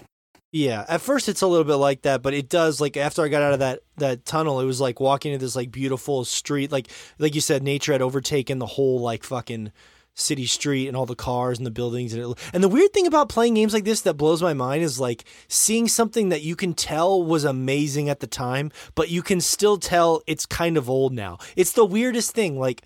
It's your. It's very obvious. It's a PS3. I don't want to have this conversation. You know, we're gonna do this all over again. No, it's very obvious. It's a PS3 game, but it's also very obvious that it was like the best looking PS3 game ever by a million miles, probably. mhm. Um, And it was the- at the tail end of the PS3. it was, yeah, yeah. And I bet I'm glad I'm playing the remaster because I bet it smoothed out a lot of those little things that would have probably um, irritated me um, in the PS3 version. And to continue the trend with The Last of Us 2's release cycle, I'm sure we'll get uh, The Last of Us 3 a few months before the PS6 comes out. Mhm. Yeah, yeah. Dude, I'm not even kidding you guys. Like I've been playing a lot of uh, kind of going off of the games we played last year, Death Stranding, and then going into this game.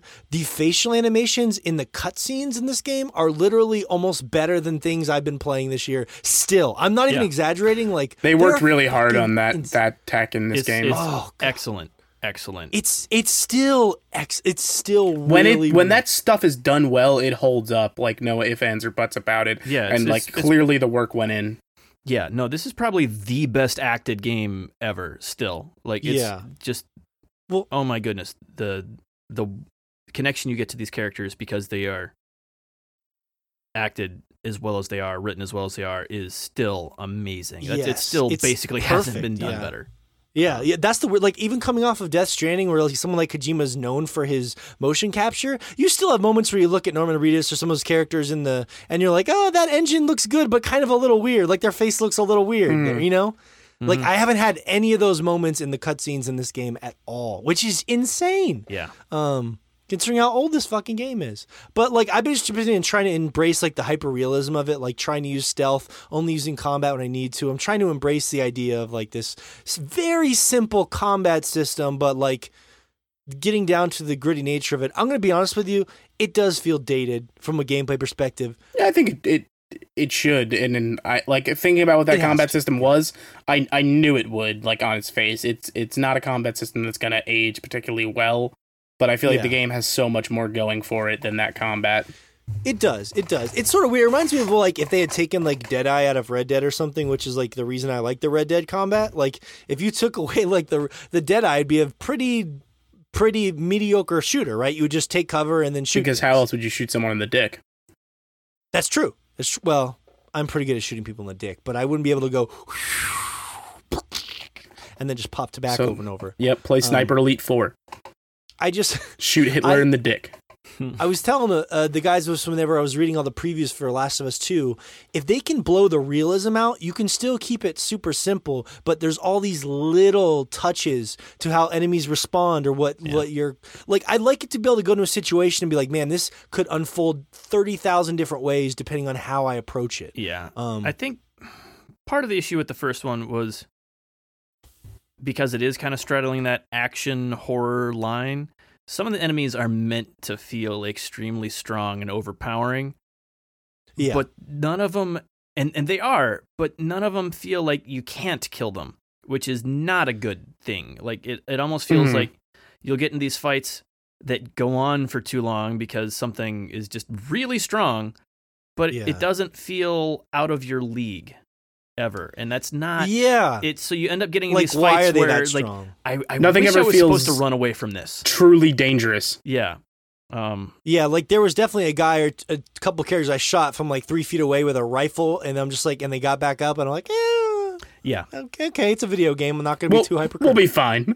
yeah Um, it's definitely improvement over like Uncharted combat and stuff like that for sure. But I think they knew they had to, which is interesting. Like they Mhm. realized they didn't want to squander this artistic achievement with like some throwaway. this game shouldn't the combat shouldn't feel like uncharted because uncharted is this blazingly like you're an indiana Yeah. jones type blowing Action through. Yeah. people like the, the combat needs to feel weightier which i think it does Yeah, like Yeah. I just I just wish it had like one more wrinkle to it, like just one more wrinkle. I don't know what that wrinkle is. and I know that's bad analysis. maybe but the last of us was- 2 will figure out that I, wrinkle for I you think it needed to be more of a horror game. I I, I think that's it because it was almost Okay, more there. less emphasis on combat. yeah, less emphasis on combat, more emphasis more on like the more sneaking. resident evil in its Yeah. combat Yeah, Yeah. I, I don't even know if that's exactly it because at this point Ellie's supposed to be more strong. Like maybe take it in that direction then. But like it's the first one is kind of straddling the line and it doesn't really fully commit to either, and so you're end up ending up with a combat that just feels like it's kind of in a no man's land there. Mhm. So yeah. feels like a Uh, half it's, step it's good. It's well done, but it it's kind of it kind of has an identity crisis Yeah. going on. Totally. No Man's Land, coincidentally, is the sequel. No Man's Sky, um, maybe the prequel. But yeah, I honestly, so far, I am, I am loving this every second of the story because it's not even if I don't find the creatures that uh, that creepy. It's this the the what's creepy about it is how people react to you in that world. Like what kills your daughter is not an infected. It is someone in Yeah. the world. And that's the more terrifying part of these stories, usually, right? Like, this is nothing new, but in, what makes those sort of stories like The Walking Dead interesting, usually, when they work, is that it's how the people are responding to the crisis as opposed to always the crisis. Well, exactly. Like in this one, humanity has survived pretty damn well. Like Yeah. society has fallen apart, but there's still a government, there's still people in charge of all this stuff. They're fascists, just just like real life, but uh so it's like- not that different than now we Yeah, have a but they- they pulled coronavirus it all together. fascists are in charge by Dude, that's when I put that post up. I'm like, Mm-hmm. dude, that day Kobe Bryant's daughter died. So I'm thinking about like my kids, and then I start that game and his daughter dies, and then there's this virus taking over. That's what inspired me to put that post. up. I'm like, this, this shit was like hitting me a little bit too, uh, too Yeah. on the nose. Well, Um, yeah, it's like, but that's the thing though. Like, the biggest, you know, complaint about all these, you know, all the zombie fiction is, oh, well, we just kill them, we just shoot them in the head. We we know how to take care of this. This game, the story is, well, yeah, they did that. They did that to somebody who was completely fine and ended up killing your daughter, like showing how maybe being a bunch of fascists isn't a great idea. Um, Yeah. But Yeah. yeah, like, that's- the that's story in this theory- game is yeah. amazing, and and yes the way so far, yeah. yeah. great. And I love Ellie. Like she just had this line about this guy's fat ass as he walked off, and it actually made me chuckle out loud. I was like, "That's great." That's great. yeah. Um, so uh, yeah, I'm definitely the story is it's what's pulling me along. The gameplay definitely feels like a little bit of work at this point, but I'm enjoying it for sure. I get it. I can Mhm. totally see why people. and that that gameplay wasn't perfect at the time it's it's only going to feel worse in 2020 yeah, it's just it's just really basic. That's what I would say for me. Mm. Just really basic. Um, but I'm still as a whole. The set pieces, the art is incredible, and I'm really enjoying. That's why I think if Shay got any enjoyment out of Days Gone, I don't see how this can't be his favorite game ever. I just don't get it. I don't see how this cannot be his dream game come true, right? Um, days gone is a very different game well, I know, but I'm just saying, like, Yeah. knowing his love for zombies and like Naughty Dog and these style of games, I'm just I'm curious to see if he's yeah. not. No, I think you'd like it. These are I, men- I mentioned this before, but these are some of my favorite zombies ever, just because of uh, just the physicality it. to the way the infection works with the whole. and it's it's, so, good. non atypical of like a, a normal zombie idea and it, it it- like the idea of what they are actually was one of the few times i didn't strictly give myself the whole like don't bullshit me let's not pretend like we wouldn't call these things fucking zombies Yeah, Yeah, Yeah, the- yeah, yeah, because this- the yeah, because they feel distinct. Like the yes, with the whole, they're extremely aggressive, but they have a different set of abilities than you're just strictly used to from. Oh, I know how zombies work. Like it's it's something you have to kind of learn how they work, and that, and that just it pays off wonderfully. And the exciting thing is they've had years and years to be more creative with the lore and the ideas and what they can do with that sort of a story. So I'm really curious. I'm curious to see what they're going to do hmm with the sequel. Um, I mean, because uh, look, I, I we're giving them a lot of credit for not making them lame ass zombies, but I feel like that's a, a low bar that people should not make lame ass zombies, right? Well, but, But they do zombies it have all been the time. zombies for the last 80 years. And You somehow nobody else tiers of thought to do it. So it's just not. But again, I don't absorb Yeah. that entertainment personally, so I'm not going to sit here and. Well, it, like I said, my, my main thing being is like D- Days Gone. For I think that they call the zombies in Days Gone freakers, and every time somebody says like, "Yeah, some freakers over there," I'm like, "Shut up with that crap." It's a, just call it a zombie. Like, let's not pretend we would for a minute call it anything else. yeah, I was let's see if I can get Shay back in here. Are you ready? I'm waving him. Uh, come on, Shay. Here we're giving the hand signal over the webcam. don't Macarena. Everybody dance. Wait, for, here he comes. Here he goes. Oh, there, he is. he is. Hey, Macarena. It's done. The spoilers have. the summoning ended. ritual is complete. Um, That The was pact the, is that sealed, was probably then. the best thing I've ever seen. that was pretty fucking amazing to just like look up and see three dudes dancing, waiting for me. You can't get much better than that. All all of them dancing, none of them doing the same dance. That's that's do we why have, it do we have any too. chance at all of uh, of voting The Last of Us ahead of uh, uh, Star Wars in your playthrough, Shay, or are you hell- are you hell bent? oh, are we still on that? Oh, as what do you mean? Like, like putting Last of Us as a chomping after dark episode? No, oh, we already had that scheduled. I was just yeah, you're right. No, you just said you were gonna. I was just excited to talk to you about it, but I, I realized that we have scheduled, by the way, for our ten dollar patrons, a special spoiler episode of Chomping After Dark, which you can sign up for on our Patreon page. And then we're gonna break down uh, Last of Us. What did we schedule that for? It was like a month from now or something. I. Yes. Something So I what think we're it gonna is be- because I, I do want to try and what we're going to be doing next is. Fire Emblem, and then theoretically, if we can all see it, we will be doing a spoiler episode on the movie Cats, and then we will be doing Star Wars, and then we will be doing The Last of Us at the beginning of March. Mhm. Um, so let's get to some polls and wrap up the show here. We've got some fun stuff and some serious stuff. Let's get the silly stuff out of the way first. Um, this is well, no, th- this is fucking important. All right, I asked our audience a very important question: eggs and fucking bacon or eggs and fucking sausage? All right, The answer's This shit both, matters. But no, It seems well, like the down, eggs Rich. are unimportant to this question. Well, I don't know, Josh. Are they? No, I think bacon wins in both. yeah, no, bacon is. It, it, it wins both contests, but possibly it wins harder if eggs are involved because they've already got enough extra, you know, fattiness to them. You don't need uh, you don't need the sausages to. It it makes bacon win even stronger. It depends on the sausage and how the bacon is prepared, really. I mean, if the bacon is nice and crispy, but not like too crispy, then it's going to win no matter what every and, time. And, and let me tell you this, and this is going to sound disgusting and slovenly. Um, on a night of some terrible, terrible drinking.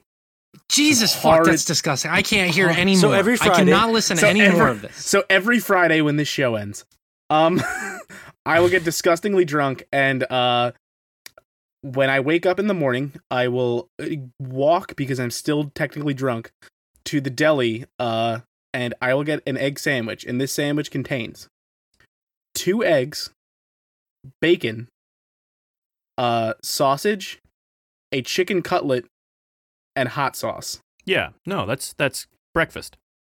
Yeah. Okay. Sounds so good. Yeah. this is normal. That sounds really good. Yeah. What's what No. sounds slovenly No, about that's that? it. Like anything other than the There's so much meat. monster biscuit for the morning. So loves no, you know, bacon, hog. eggs, uh, sausage, and uh, usually cheese or ham.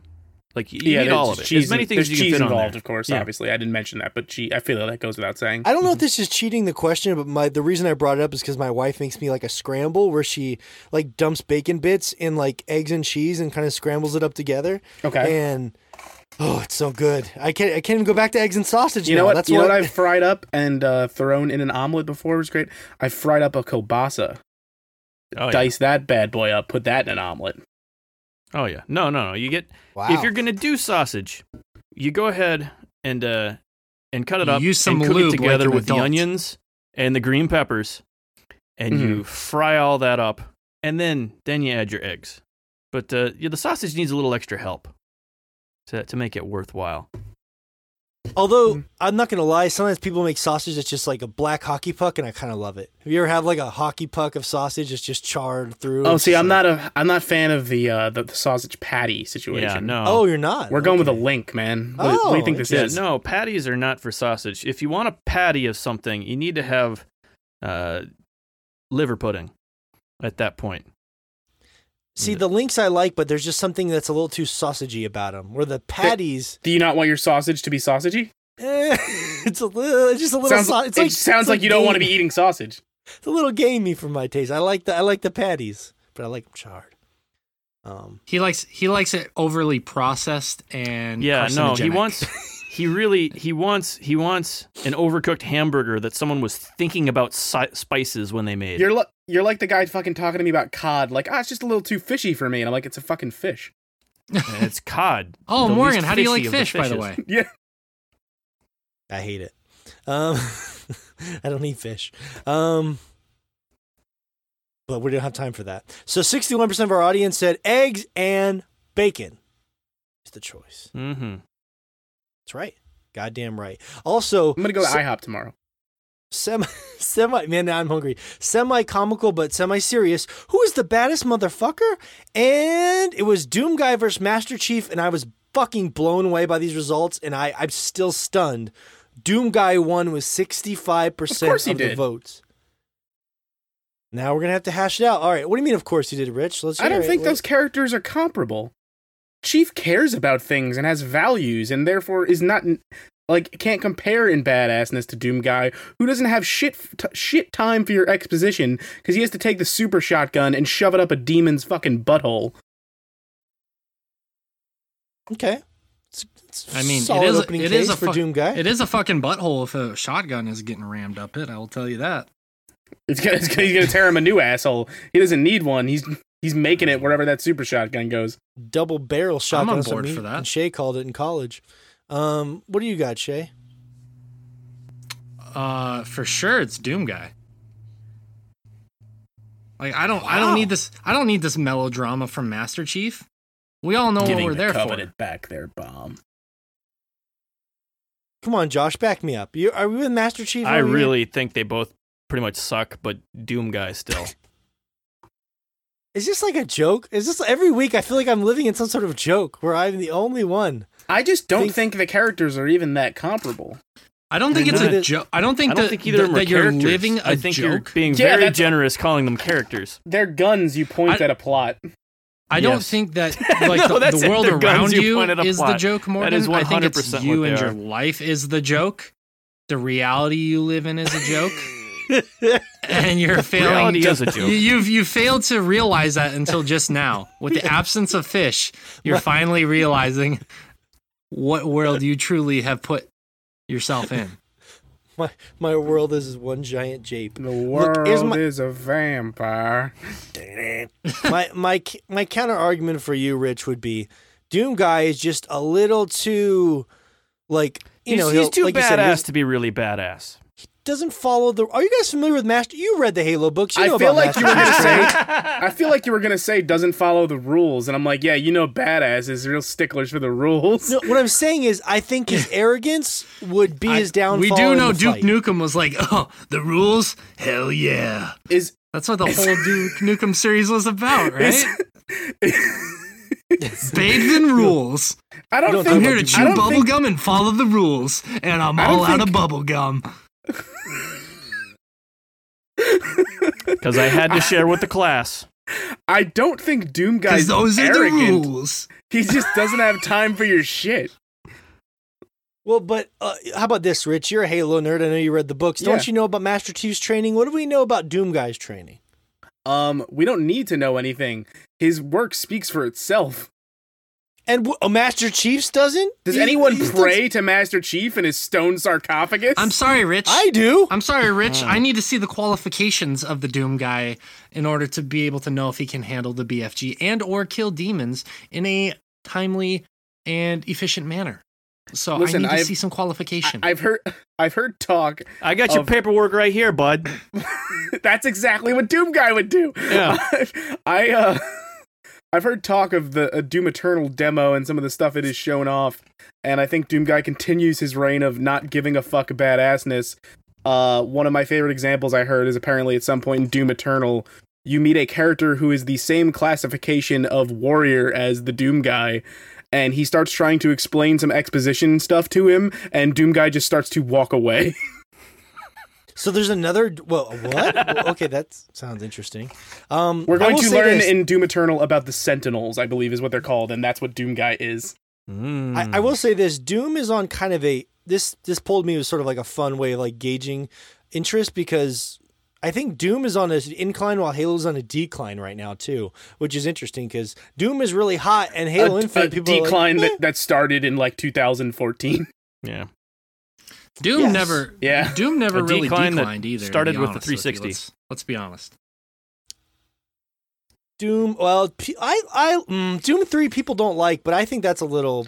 I think it's don't- fine. It's I, I didn't really care for Doom 3 like t- Doom 2016 is the first time Doom mattered in a long time to me and it's so yeah, good. Doom. Yeah. It didn't really go downhill, but it's been stagnant or like dormant, you could say, for a while. I, Yeah. I could, I could agree with that. But like, D- dormant is probably the better way to put it. Like but Doom it, 3 like, is nothing didn't to write home crash and burn itself. It just, it just stayed just in disappeared. dormancy. Yeah, it just Yeah. disappeared. But like, Halo has not, and it's just fucking, it's just burning itself down with each It each. put out each new two one. games that I think are not great. Yeah. Let's at the end of this year, we should definitely look compare like, okay, which was the most magical experience, Halo Infinite or Doom Eternal? I Because don't right now- expect either of those experiences to be magical in the slightest. I'm so Really? excited for Doom Eternal. It might be okay, Doom Eternal. but there's oh, I- literally nothing about that experience that would even remotely qualify as magical. It's I don't know if magical is the word I'd use either, but Doom 2016 was like my favorite game that year. I loved that game so fucking Dude, much. it was good. um, excuse me, Uncharted Four was yeah, that the was. best game of. Uh, no Man's Sky. But Doom uh, was very high up there. I'm the only guy saying no. Final Fantasy 15. You know what? Doom 2016 was my favorite 3D action adventure. 3D. oh, you're one of those people. No, it's it's a great game. If I had time, I'd like to platinum it before uh, Doom Eternal comes out. Um, I play it on Anyways, PC because it's Doom. oh yeah. I found out you don't have to play it on the hard. Well, we'll talk about that later.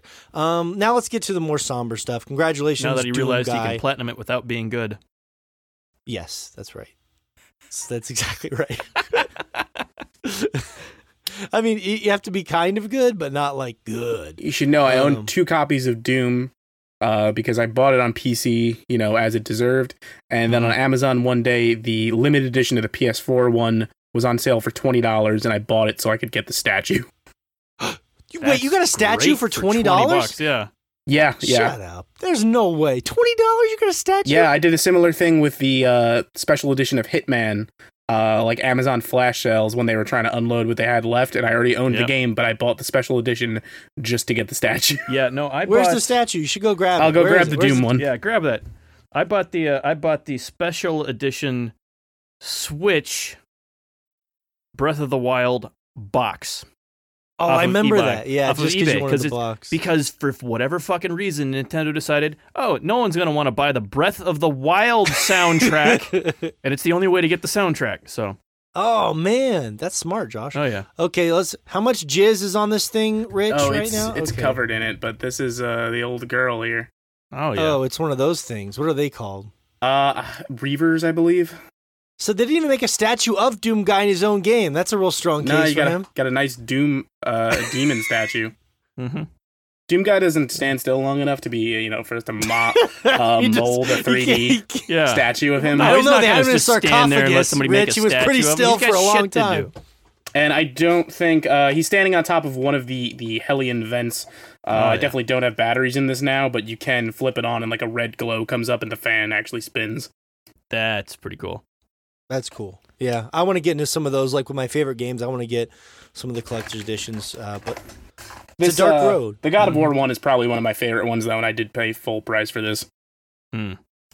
yeah, cool though for people that like that game. people that are into that stuff.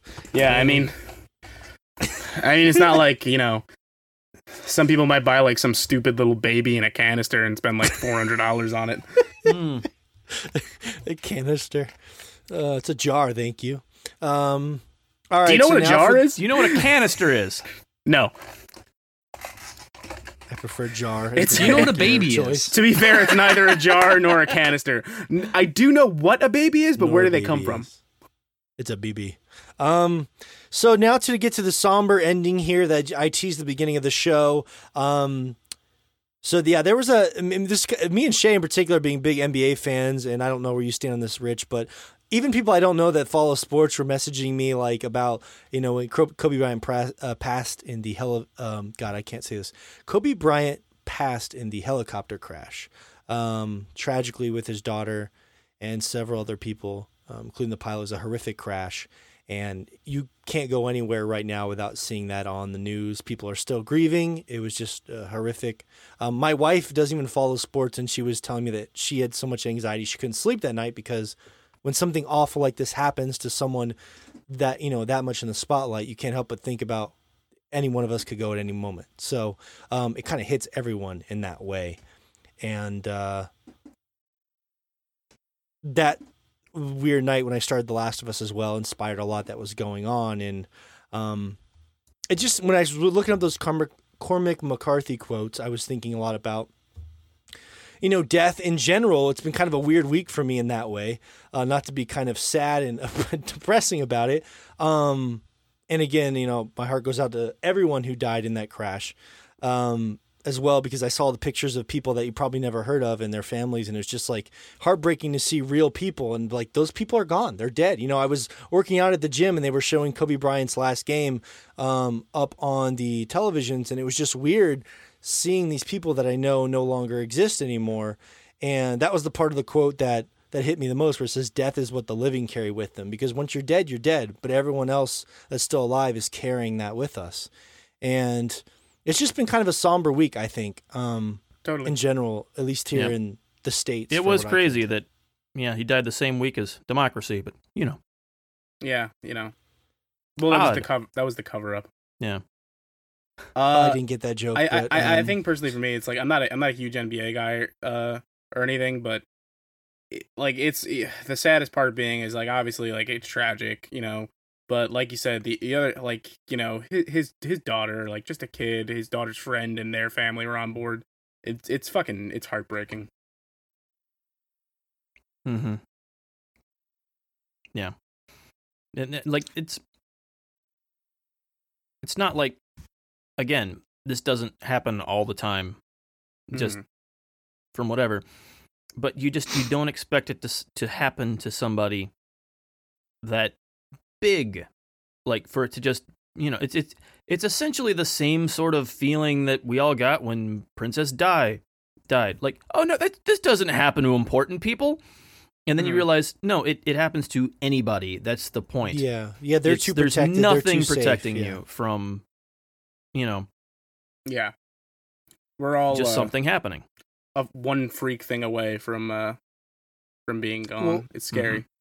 That's the thing I'll say. I know Shay's waiting patiently to say a lot because he uh, he only wants to say his piece here, and I appreciate that. I'll just get this off my chest, and then I will give you the floor, my friend. Shay's a big NBA fan. We've been talking about this a little bit during the week, and he was like, "I'm going to save my thoughts for the podcast." But I, what you were saying, Rich, I was thinking a lot about that when, uh, when I broke my leg because it wasn't that big of a deal. I broke my leg, right? People break their leg all the time, but it was like happened out of nowhere and it was a freak accident where I was mm-hmm. on a swing with my daughter doing nothing and my leg snapped and my life was drastically altered. And from what all accounts I've gathered this in this helicopter situation it was just more than likely a freak accident. And we there's no way to see these things coming, you know, like like the one quote I also read at the beginning of the show, like every day that we put one foot in front of the other basically exist, we are submitting ourselves to fate um, because there are things that will be beyond our control. And as someone who has daughters as well, like that was the thing that hit me the most seeing the kids, seeing the little girl, seeing him. Everyone can relate to that sort of stuff. It's not just about, oh, a famous person died. People die every day. It's that when someone that big dies, it strikes, like Josh saying, it strikes you on a profound level because It feels like the whole world stops for a second. Yes, and those people feel invincible. Like they, you don't want to say you take life for granted, but you feel like those people are invincible in some ways, and it's just It, it it's as someone on the outside looking at it, it's whether you fully truly think that somewhere in your head, it's always this person is bigger than me, and now they're just gone in the blink of an eye. mm-hmm agreed. Okay. I'm gonna I'm gonna speak now. I wanted to let you guys get your thoughts in. So first off, before I say anything, I want to uh, give my condolences to uh, Vanessa Bryant and her three children, the Bryant family. You know, uh, they lost a daughter, a husband, a father, a son. You know, like s- they lost someone there. They, uh, to Gianna as well to the Altobelli family, the Mauser family, um, and then the pilot, excuse me, as well. Um, the Zobi, I can't pronounce this name, the Zobayan, maybe, uh, family. Uh, there were nine people in that crash who lost their lives. They were all headed to a uh, basketball tournament. And um, yeah, it's first off, I wanted to, you know, pass my condolences there uh, to those families. Uh, the the big I think the biggest there there are a few things to take away from this. Um if you I guess if you can do that is it was so surprising for the world because like these guys mentioned it, he was such an iconic basketball player you know he's he's brought up consistently in conversations of being in the top 10 of all time some people consider him the goat or the greatest of all time so obviously he had a ton of profound impact there um, within the basketball realm. But I think as his career was ending, it started to evolve beyond that. Um, you look at Kobe Bryant as a player, and he was a very uh, mercurial player, but it expanded upon that as he, um, he, you know, he started branching out and becoming more than just a basketball player or a retired NBA player. He was writing children's books. He was coaching his daughter's basketball team. He was he started something called the Mamba Academy to teach other people the knowledge that he had accrued over the years. Um, there are reports of people saying he was one of the most curious and inquisitive people they've ever met.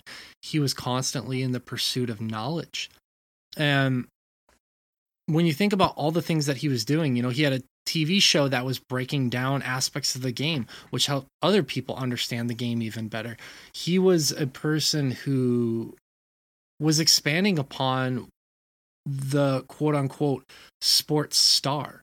And I think that shows that um you know he had a ton of reach he was a businessman as well he, he had a lot of things that he did and he had his hands in a lot of different um places and it it shows in the level of impact that uh this tragedy has has had on people you know? And it's it's difficult for me to fathom that that many people were impacted. And you know when i was when i've been thinking about it this past week you know i didn't like kobe bryant as a player. And um i just didn't i thought uh, you know i i didn't enjoy watching him play basketball and some of his off-court antics that he dealt with in his past also kind of lent itself to my narrative that he wasn't a a person that I enjoyed. And after he retired from basketball and, you know, started doing other things, did I start having an appreciation for who this person was. And it's it's perplexing because obviously so many of us never knew this person. I never knew this person, but to find myself so deeply impacted was just just peculiar to me. I I couldn't I could like some of it was selfish, you know. It like like you guys have said, it reminds us of our own mortality. It reminds us that you know we have people in our lives that you know could be gone in the blink of an eye. You know, reading reading and listening to some of the reports of some of the last conversations that people had with this man um Mhm. were just super super profound and impactful you know like he one of the last conversations he had with um Shaquille O'Neal's son were just words of encouragement and then some other people talking about like I wish I you know I had other things that I had said to him if I had known that was going to be my last conversation. And it really makes you think about your your own life in it. And then, you know what? Maybe that's selfish and sometimes that's the only way we can reconcile these things is to analyze it internally.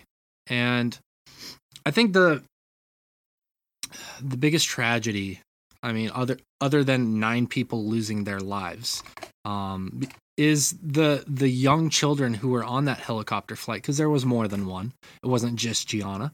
But um the, the young children whose lives were cut short you know um people talked about gianna continuing kobe's legacy. And yes that is a sad thing but i think it goes beyond that you know? It's like these children they were just going to their next basketball game and they they didn't get to experience so many things in their life and now they'll never get to you know? And it's it's a really depressing thought. And the the, the last thing i want to say about this i suppose because i honestly i haven't had i haven't really gotten to reflect on this with anyone. I haven't really gotten to talk about this with anyone. Um i guess i guess the last few things i want i do want to say is that for me it's making me want to reconnect with some people in my life it's making me want to just let petty shit go in my life um, it's making me want to make sure that each time I talk to people I care about or the time that I spend with these people that I'm making sure I'm actively a part of it. Um, because you never know when those people in your life will go. And um, yeah, I just yeah, it's it's it's just been a really really weird week thinking about not getting to see people who it feels like their lives were just starting. It feels like, you know, these two children, their lives were just starting. For Kobe Bryant, his career and being a family man after being an NBA star was just starting. Um, yeah. It's just, I it's it's Yeah. Well, you're saying about it being peculiar, I think is a good way of putting it because it is peculiar. Like, and I was thinking about all the times we like turn on the news and you see you we hear about death everywhere, right? Like, but it's always just numbers. It's it's it's hard for us to really place a face with uh, something that feels very personal, and it's it's it's weird. It's really weird, and I agree with you. Like, it's the whole thing is just that those little kids, their lives were cut off in an instant. Those human beings, those lives are are done. I don't even know what that would be like. I think about that sometimes. Like, is it just like you? It's like just closing your eyes to go to sleep, and you just that blackness that you feel whenever you're sleeping, or you don't really remember anything except you sometimes if you're dreaming, except a permanence of it. You know, like the idea of death is just. It's just so awful. Like I don't want my kids to have to go on without me, and it like Kobe Bryant's family in particular has to go on without him. The the, the I don't, I wouldn't say in particular. I mean, other families are Um, affected. Yeah, Yeah, yeah, yeah. Well, I mean, like I said, I'm not trying to get too caught up on the little words here and there. I, it's just it's it's a lot to, it's just a lot to take in. It's a lot But to I don't know him sure. personally. Like I remember the most personally I was ever impacted by someone in the in the spotlight dying was probably when Chester Bennington died of Linkin Park. I remember that, that I had never cried when a famous person died. Um, but music is such a personal thing growing up, you know, that I remember actually crying a little bit and I was like, this is weird. I've never met this person. I don't know them, you know? But they had such an impact on me through the art that they created and it's just strange. It's a it's a it's a weird thing to wrap your head around. Yeah, I I think I think one of my least favorite things, um, about It's to sound so weird, but stay with me. One of my least favorite things about when a celebrity dies is when people either A, try and compare it to other people dying and being like, well, why don't these other lives matter? I don't like that. And also when people It's a false equivalency. it is a very big false equivalency and i also think that it's in poor taste when someone um says you know well you never knew this person why does it matter or why should it matter because um you know for me when robin williams died um that was the first major major one where i cried you know because like robin williams like he was my favorite one of my favorite actors of all time definitely in my top two top three.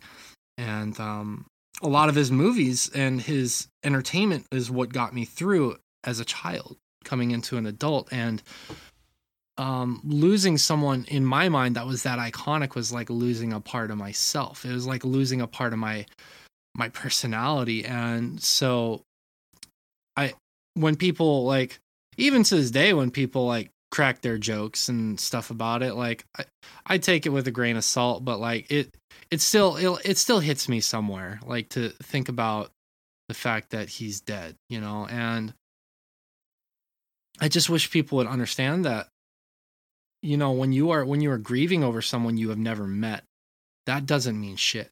That doesn't mean that it's any less important. Um you know it just means I- that that person impacted you in some way. Right. That you know, like I've never met Josh technically. I've never met Fish. I've never met Rich. If one of them died, I would be super fucking sad. And you know what? That doesn't make it any less impactful just because I didn't know them. Now I understand there, there- Yeah, there's a level above that to where like Kobe Bryant or Robin Williams or Neil Peart who passed away earlier this year that fucking sucked. Um, didn't know me on a personal level. Sure.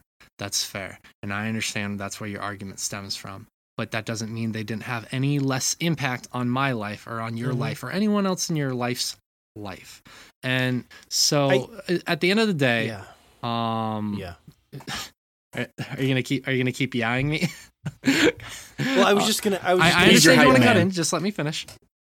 no, I didn't really want to cut in. I was just trying to agree, so it didn't Oh, sound okay. like I was gonna cut in. Okay.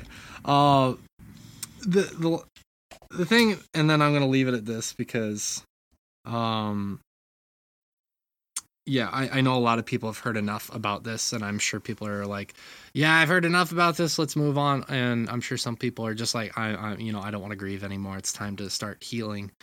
Um, and I'm gonna agree with that. Um, this is probably the only time I'm ever gonna mention it. Um, from here on out like go out of my way to mention it. I think what we can do from here, um, and I'm not trying to be uh, virtue signaling or like trying to like put a positive fucking great silver lining on this fucking shit sandwich kind of thing, but um, I guess the I guess the best you can do is just appreciate the time we had and in in your current life just reflect on it when you're ready and to move forward and to be just a little bit better having experienced what you experienced yeah And and I agree on that note. I will also conclude with final sentiments that I think we'd all love to live in a, a perfect world where every person that died on that helicopter crash gets this same amount of publicity, right? And this same amount of like murals built in their honor. But we're all realists and we know that that's not how the world works. Everyone's lives are affected differently. It doesn't put a value on anyone's life being more or less than another's. It's just the reality of the world we live in. I when I looked at that picture of everyone who died in that crash, I felt the same level of sadness for every single face that I saw. Um, it's just the whole thing is just really really sad. Um, but that's why when at the beginning of the show I was thinking about shows like that we do where we just kind of laugh and have a good time and hopefully we can try to help people's days a little bit better. I hear that from people a lot that we help them get through the work week or give them a laugh when they're stressed and I think that's really the goal, right? Make insightful conversations, but you know, brighten people's day. Maybe take their mind off of. Uh, yeah, uh, I think I think we're here, here to serve as the distraction, but you know, th- at the same time, it doesn't feel right to you know come in and have the levity without acknowledging when when stuff like Yeah. this happens.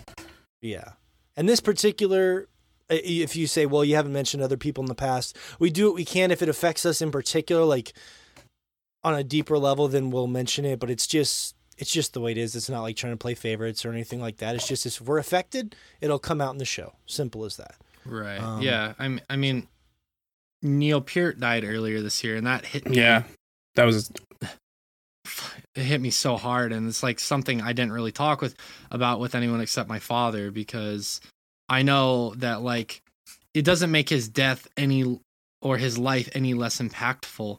Um, that less people were quote unquote talking about it or not talking about it as compared to this death. It's that I know the Yeah. level of reach that one person has versus another, and that doesn't make their life or their death any less or more meaningful. It just means that the reach there is different. the The level that they were in the general public eye is different. Um, yeah, Yeah. one hundred percent. Well, and Yeah. the thing that I think about at the end of all this is like just the horror of freak accidents. How they can, no matter how prepared you are, they can just happen, right? Just freak accidents by nature, and all accounts are terrifying because you you almost can't prepare for them. It's just the like you. He's been taking that helicopter for 17 years, right? That's what he was saying. 17 years, back and forth. 17 years, you know. It, and this was just a. It's just. It's just the sort of the random nature of existence and life and how terrifying it can be. So, the odds at one point in your life, point zero zero zero zero zero zero zero one, that die could roll against you and it's over.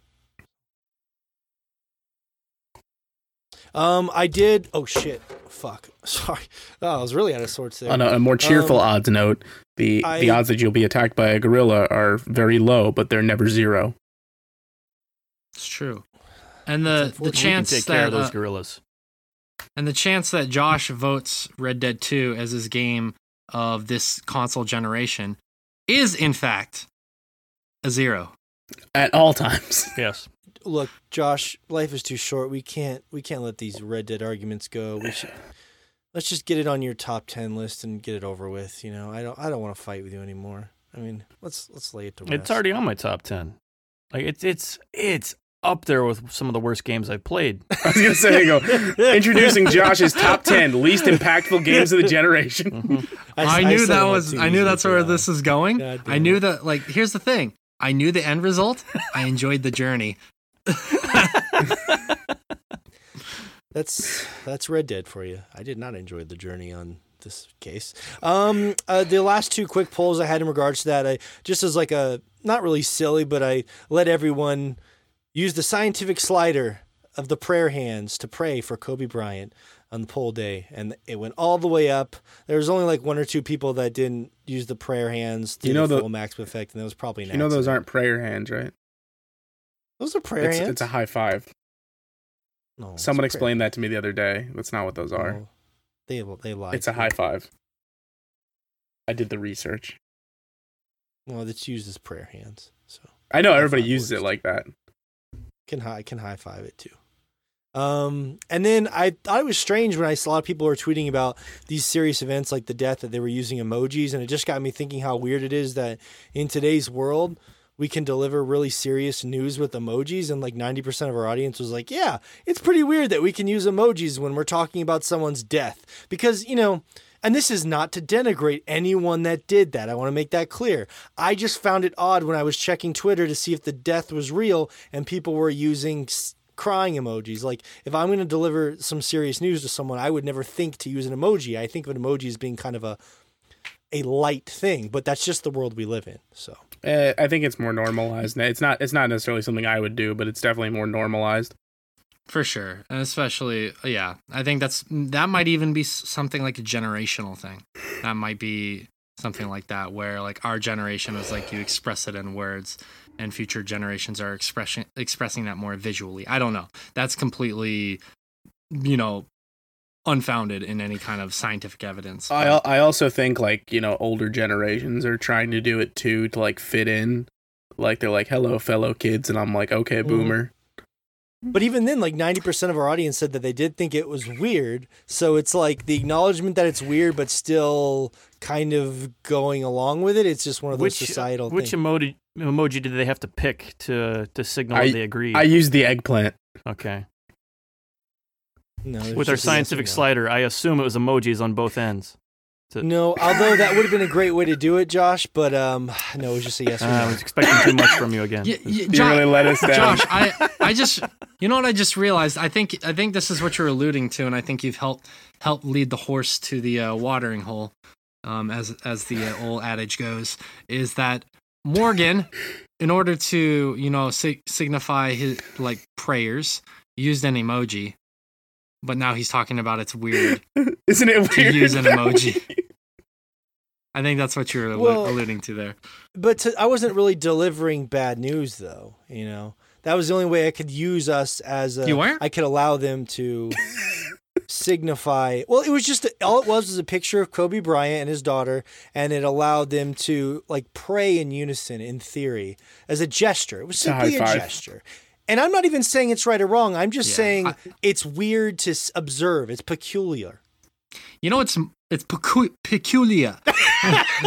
you notice how I said that? Peculiar. Nailed No, it. I think the more, I think, the, I think the weirder thing, I think the weirder thing, to be honest with you, is the, uh, uh, and this is, I was hoping no one was gonna catch that. Peculiar. we were all gonna catch it. We were just waiting to see who was gonna point it out first. and it's Shay, this is not the time. God damn it. Uh, I was Uh, like, just pause. right. Was- okay, sorry. It's all right. You Oh, should have just kept talking. But no, I think the more peculiar thing is, in all seriousness, are the uh, the journals and the websites that are trying to profit off of this by spreading falsehoods and rumors. Because actually, multiple families um, have come out and said like all this spreading of these lies and rumors is actually greatly affecting our families. Like there's a rumor, and I admit it, I I thought it was true at first. Was that Rick Fox, a former NBA player and teammate of Kobe Bryant's, was in the crash. So of course his family fucking freaked out and was like, "Oh my god, my husband, my father's dead." Um, there were reports that all the daughters um all the Bryant daughters died. You know, there there have been all these lies and Yeah. rumors and then people just trying to profit off of this and it's fucking disgusting. TMZ and Nation. I'm gonna Also, and I, I highly highly doubt I highly doubt that anyone who made these articles is listening to us. But if you do, you're a fucking piece of shit and you're pathetic. And you don't deserve to be a fucking journalist. Period. Like to ever try and profit off of somebody's death like that and to affect other families who are having to live with the repercussions of that is fucking beyond sick. Well, that's why Rich got fired from Destructoid. He was trying to profit off Arthur Morgan's death. So Um, you know the the worst part. Well, uh, nothing the- of value the- is lost in that death. Yeah, nothing of value is lost there. Everybody won. God damn it, Rich! Um, you're my one Red Dead ally, The- and you completely turned on me. Well, What you know, happening? you keep trying to throw the past in my face. So, Yeah, um, I was using your own writing as as a testament to your own literature. change. Um, You, Rich, Uh, you I- know, what you I- know what? Here's the thing. Here, here's the thing. Really quick. Sorry, before you go into your point, this is what Morgan does, and I'm glad you're realizing this. He, let me use a basketball analogy actually, while we're talking about it, kind of loosely. He will God. dribble into the paint with three defenders sitting in the paint. And he has nowhere to go with the basketball, so he passes it two feet to you, and then he gets angry at you because you don't score the basketball when he himself didn't have a plan in the first place. All I did was grab Rich's review, which I enjoyed thoroughly, and and used it to make my own case. I it's I don't understand what's because so wrong week in and week out, Morgan, you don't shut the fuck up about this fucking game, and then you try and ram it down our throats week in and week out, and you actually do the opposite of what you're trying to do. Eh, You're like trying to spread the No, quote unquote brilliance of fair. something, and you just ram it down everyone's throat. I've told you. That's not my what you did with This No Man's Sky, I think I was not chosen by. So what am I not supposed to put it on my list? I'm not supposed to put it on my list. I'm supposed to pretend it doesn't exist. Is that what you want from me? I kind of like. is- liked. this is supposed to get ignored in the topic. That's not fair. I'm ramming it down your throat because it's part of the topic. What the fuck are you asking for? What I- are you asking for? I, I don't think I kind of liked Red Dead earlier this tonight, but now I think I hate it. you see, you see. I hate all of You You see what you do Um, to what us, were you gonna Morgan? say, Li- literally, this is no. This is how it gets twisted on me. The topic which worked out with the patron was third person action adventure game. So unless I lie to myself, then I can't bring it up. I'm not allowed to bring up my own fucking choice because apparently it's gonna No, mean I'm ramming it down your throat like a giant black dick. You were allowed to bring it up, but then we were like, "Listen, man, nobody else is vibing with that, so it's not going to make the list." But it was on your top ten, Rich. I thought you would be It vibing with it. it wasn't on my Shay top- put it. Okay, It wasn't on my Rich. top five tonight. Here, Can you have my if you can have a little empathy here, our listeners, just understand that I am working with someone who put it in their top ten of the year list, and my friend Shay put it in his top three, and then it's just like it was a slow year. uh, it was not a slow year. you put it above into the breach. Our game of the year, by the way. Which is a much better third person action adventure game. My favorite third person action adventure game is Final Fantasy Tactics. I'm gonna get you guys some a nice pair of flip flops for Christmas. Uh, what were we gonna say, Rich? You had it. You were making a point before uh, we ac- spiraled out of yeah, control. Yeah, before we spiraled out of control, I wanted to point while uh, Shay was on a a warpath with you know journalistic integrity in that regard. This story was broken by TMZ before Next of Kin was informed, and I think that is the most egregious fucking yeah, thing that was crazy. handled. Yeah. yeah. That's just fucking the world we live in. It's gross. It's real gross. Yeah. Yeah. Show of hands. Everyone heard the news. Did not believe it was true. Show of hands. That'll that'll What? that'll Translate. play well on this audio podcast. No, I'm gonna be honest. I didn't believe it because now like, did everybody be- hear who rose raised their hands? That's peculiar. Peculiar. Peculiar. Peculiar. Pe- peculiar? All right, let's get the fuck out of here. This has gone on too long. Thanks it's for- too long. Thanks for stopping by my new anime podcast, Oops All Anime. Wait, if you change it to hoops all anime, you could talk about uh, There is basketball my anime. God. what was that? What was that basketball anime Slam podcast or that basketball anime that was famous? Um, Slam I don't dunk. know. yeah, slam dunk. Slam dunk. All right, next week we're covering uh, JoJo's Bizarre Adventure Stardust Crusaders. Mm. Ugh. And now you guys Dude. can go talk about One Piece for a couple hours. Dude, I'd fucking love to Um, do an anime podcast. We would start with Cowboy Bebop and we'd go through Samurai That- Champloo, Outlaw Star, Gurren Lagann. This is all everything you're saying sounds amazing to me. This is a real conversation we should have. About the- Everything was from like '90s Toonami or early 2000s They're Toonami. great. Everything he just Gundam named is a great show. Sailor then- Moon. Then we'll do all of One Piece and we'll die before we finish talking about it. Yeah. That's I think I truth. might. I finally made it to like 2000. I think maybe 2001. So I'm You're getting have there, a few, thousand more episodes to catch up. There you go. That that's real. Wow. Yeah, I It's started like it over with the family something. so they could uh, catch up, and we are, yeah, like 2000, 2001, which is like is 600 too episodes in or so. 600, 700 episodes in. So you're getting it. Oh, Yeah. really? That, oh, no, you're you're pretty far. If you're 600, 700 episodes in Yeah, with your you're- family, Oh, you're yeah. pretty far. JoJo. Don't they make So like a condensed version of One Piece, like Dragon Ball Z Super or whatever? Uh, or there's there, not Dragon Ball Z Kai is what you're thinking of. Yeah, I don't Kai, believe there is Kai. a condensed One Piece. Oh. No, but I'm sure you could just watch all the. Uh, um, P- I'm sure people made guides of where the filler gets cut. Yeah. There's an. Uh, There is yeah, a lot there's of a- One a Piece lot of- If you're trying to catch like up flashback. with something as deep as One Piece, I'd suggest just reading it because it'll be faster. Yeah. Yeah, I'd read to catch up to where you are as far if you were trying to actually get caught up. What I, I had a friend who was getting into it very late in the game, and what I told him was like, I was like, read the manga and then go on YouTube for like the big fights and watch them. Like, go watch like the Luffy Rob Lucci fight and stuff like that. Like, oh god. but beyond that, like, read it. oh, that arc was so All fucking. right, this is spiraling God, out of you know- control. Rich, this is your doing. You did this. Stop Thanks it. for stopping by, Morgan, to be a guest on Oops All Anime. Mm-hmm. Wait, is this a trick? It just segues into the podcast without me realizing it? It's already started? yeah, it's happening right now. All right, I'm going to stop my uh, recording. You guys just keep going for the next two hours, okay? Um, the Chompcast is now over. Now, thanks everyone for uh, checking out the show. And um, usually we plug a bunch of shit, but we plugged enough. Let's get the fuck out of here. Thank you, Josh, for being here from Michigan, Shay from Japan, Rich from the East Coast, New York, and of course me, General Mountain Time from Montana. We will see you next week for an all new Chompcast.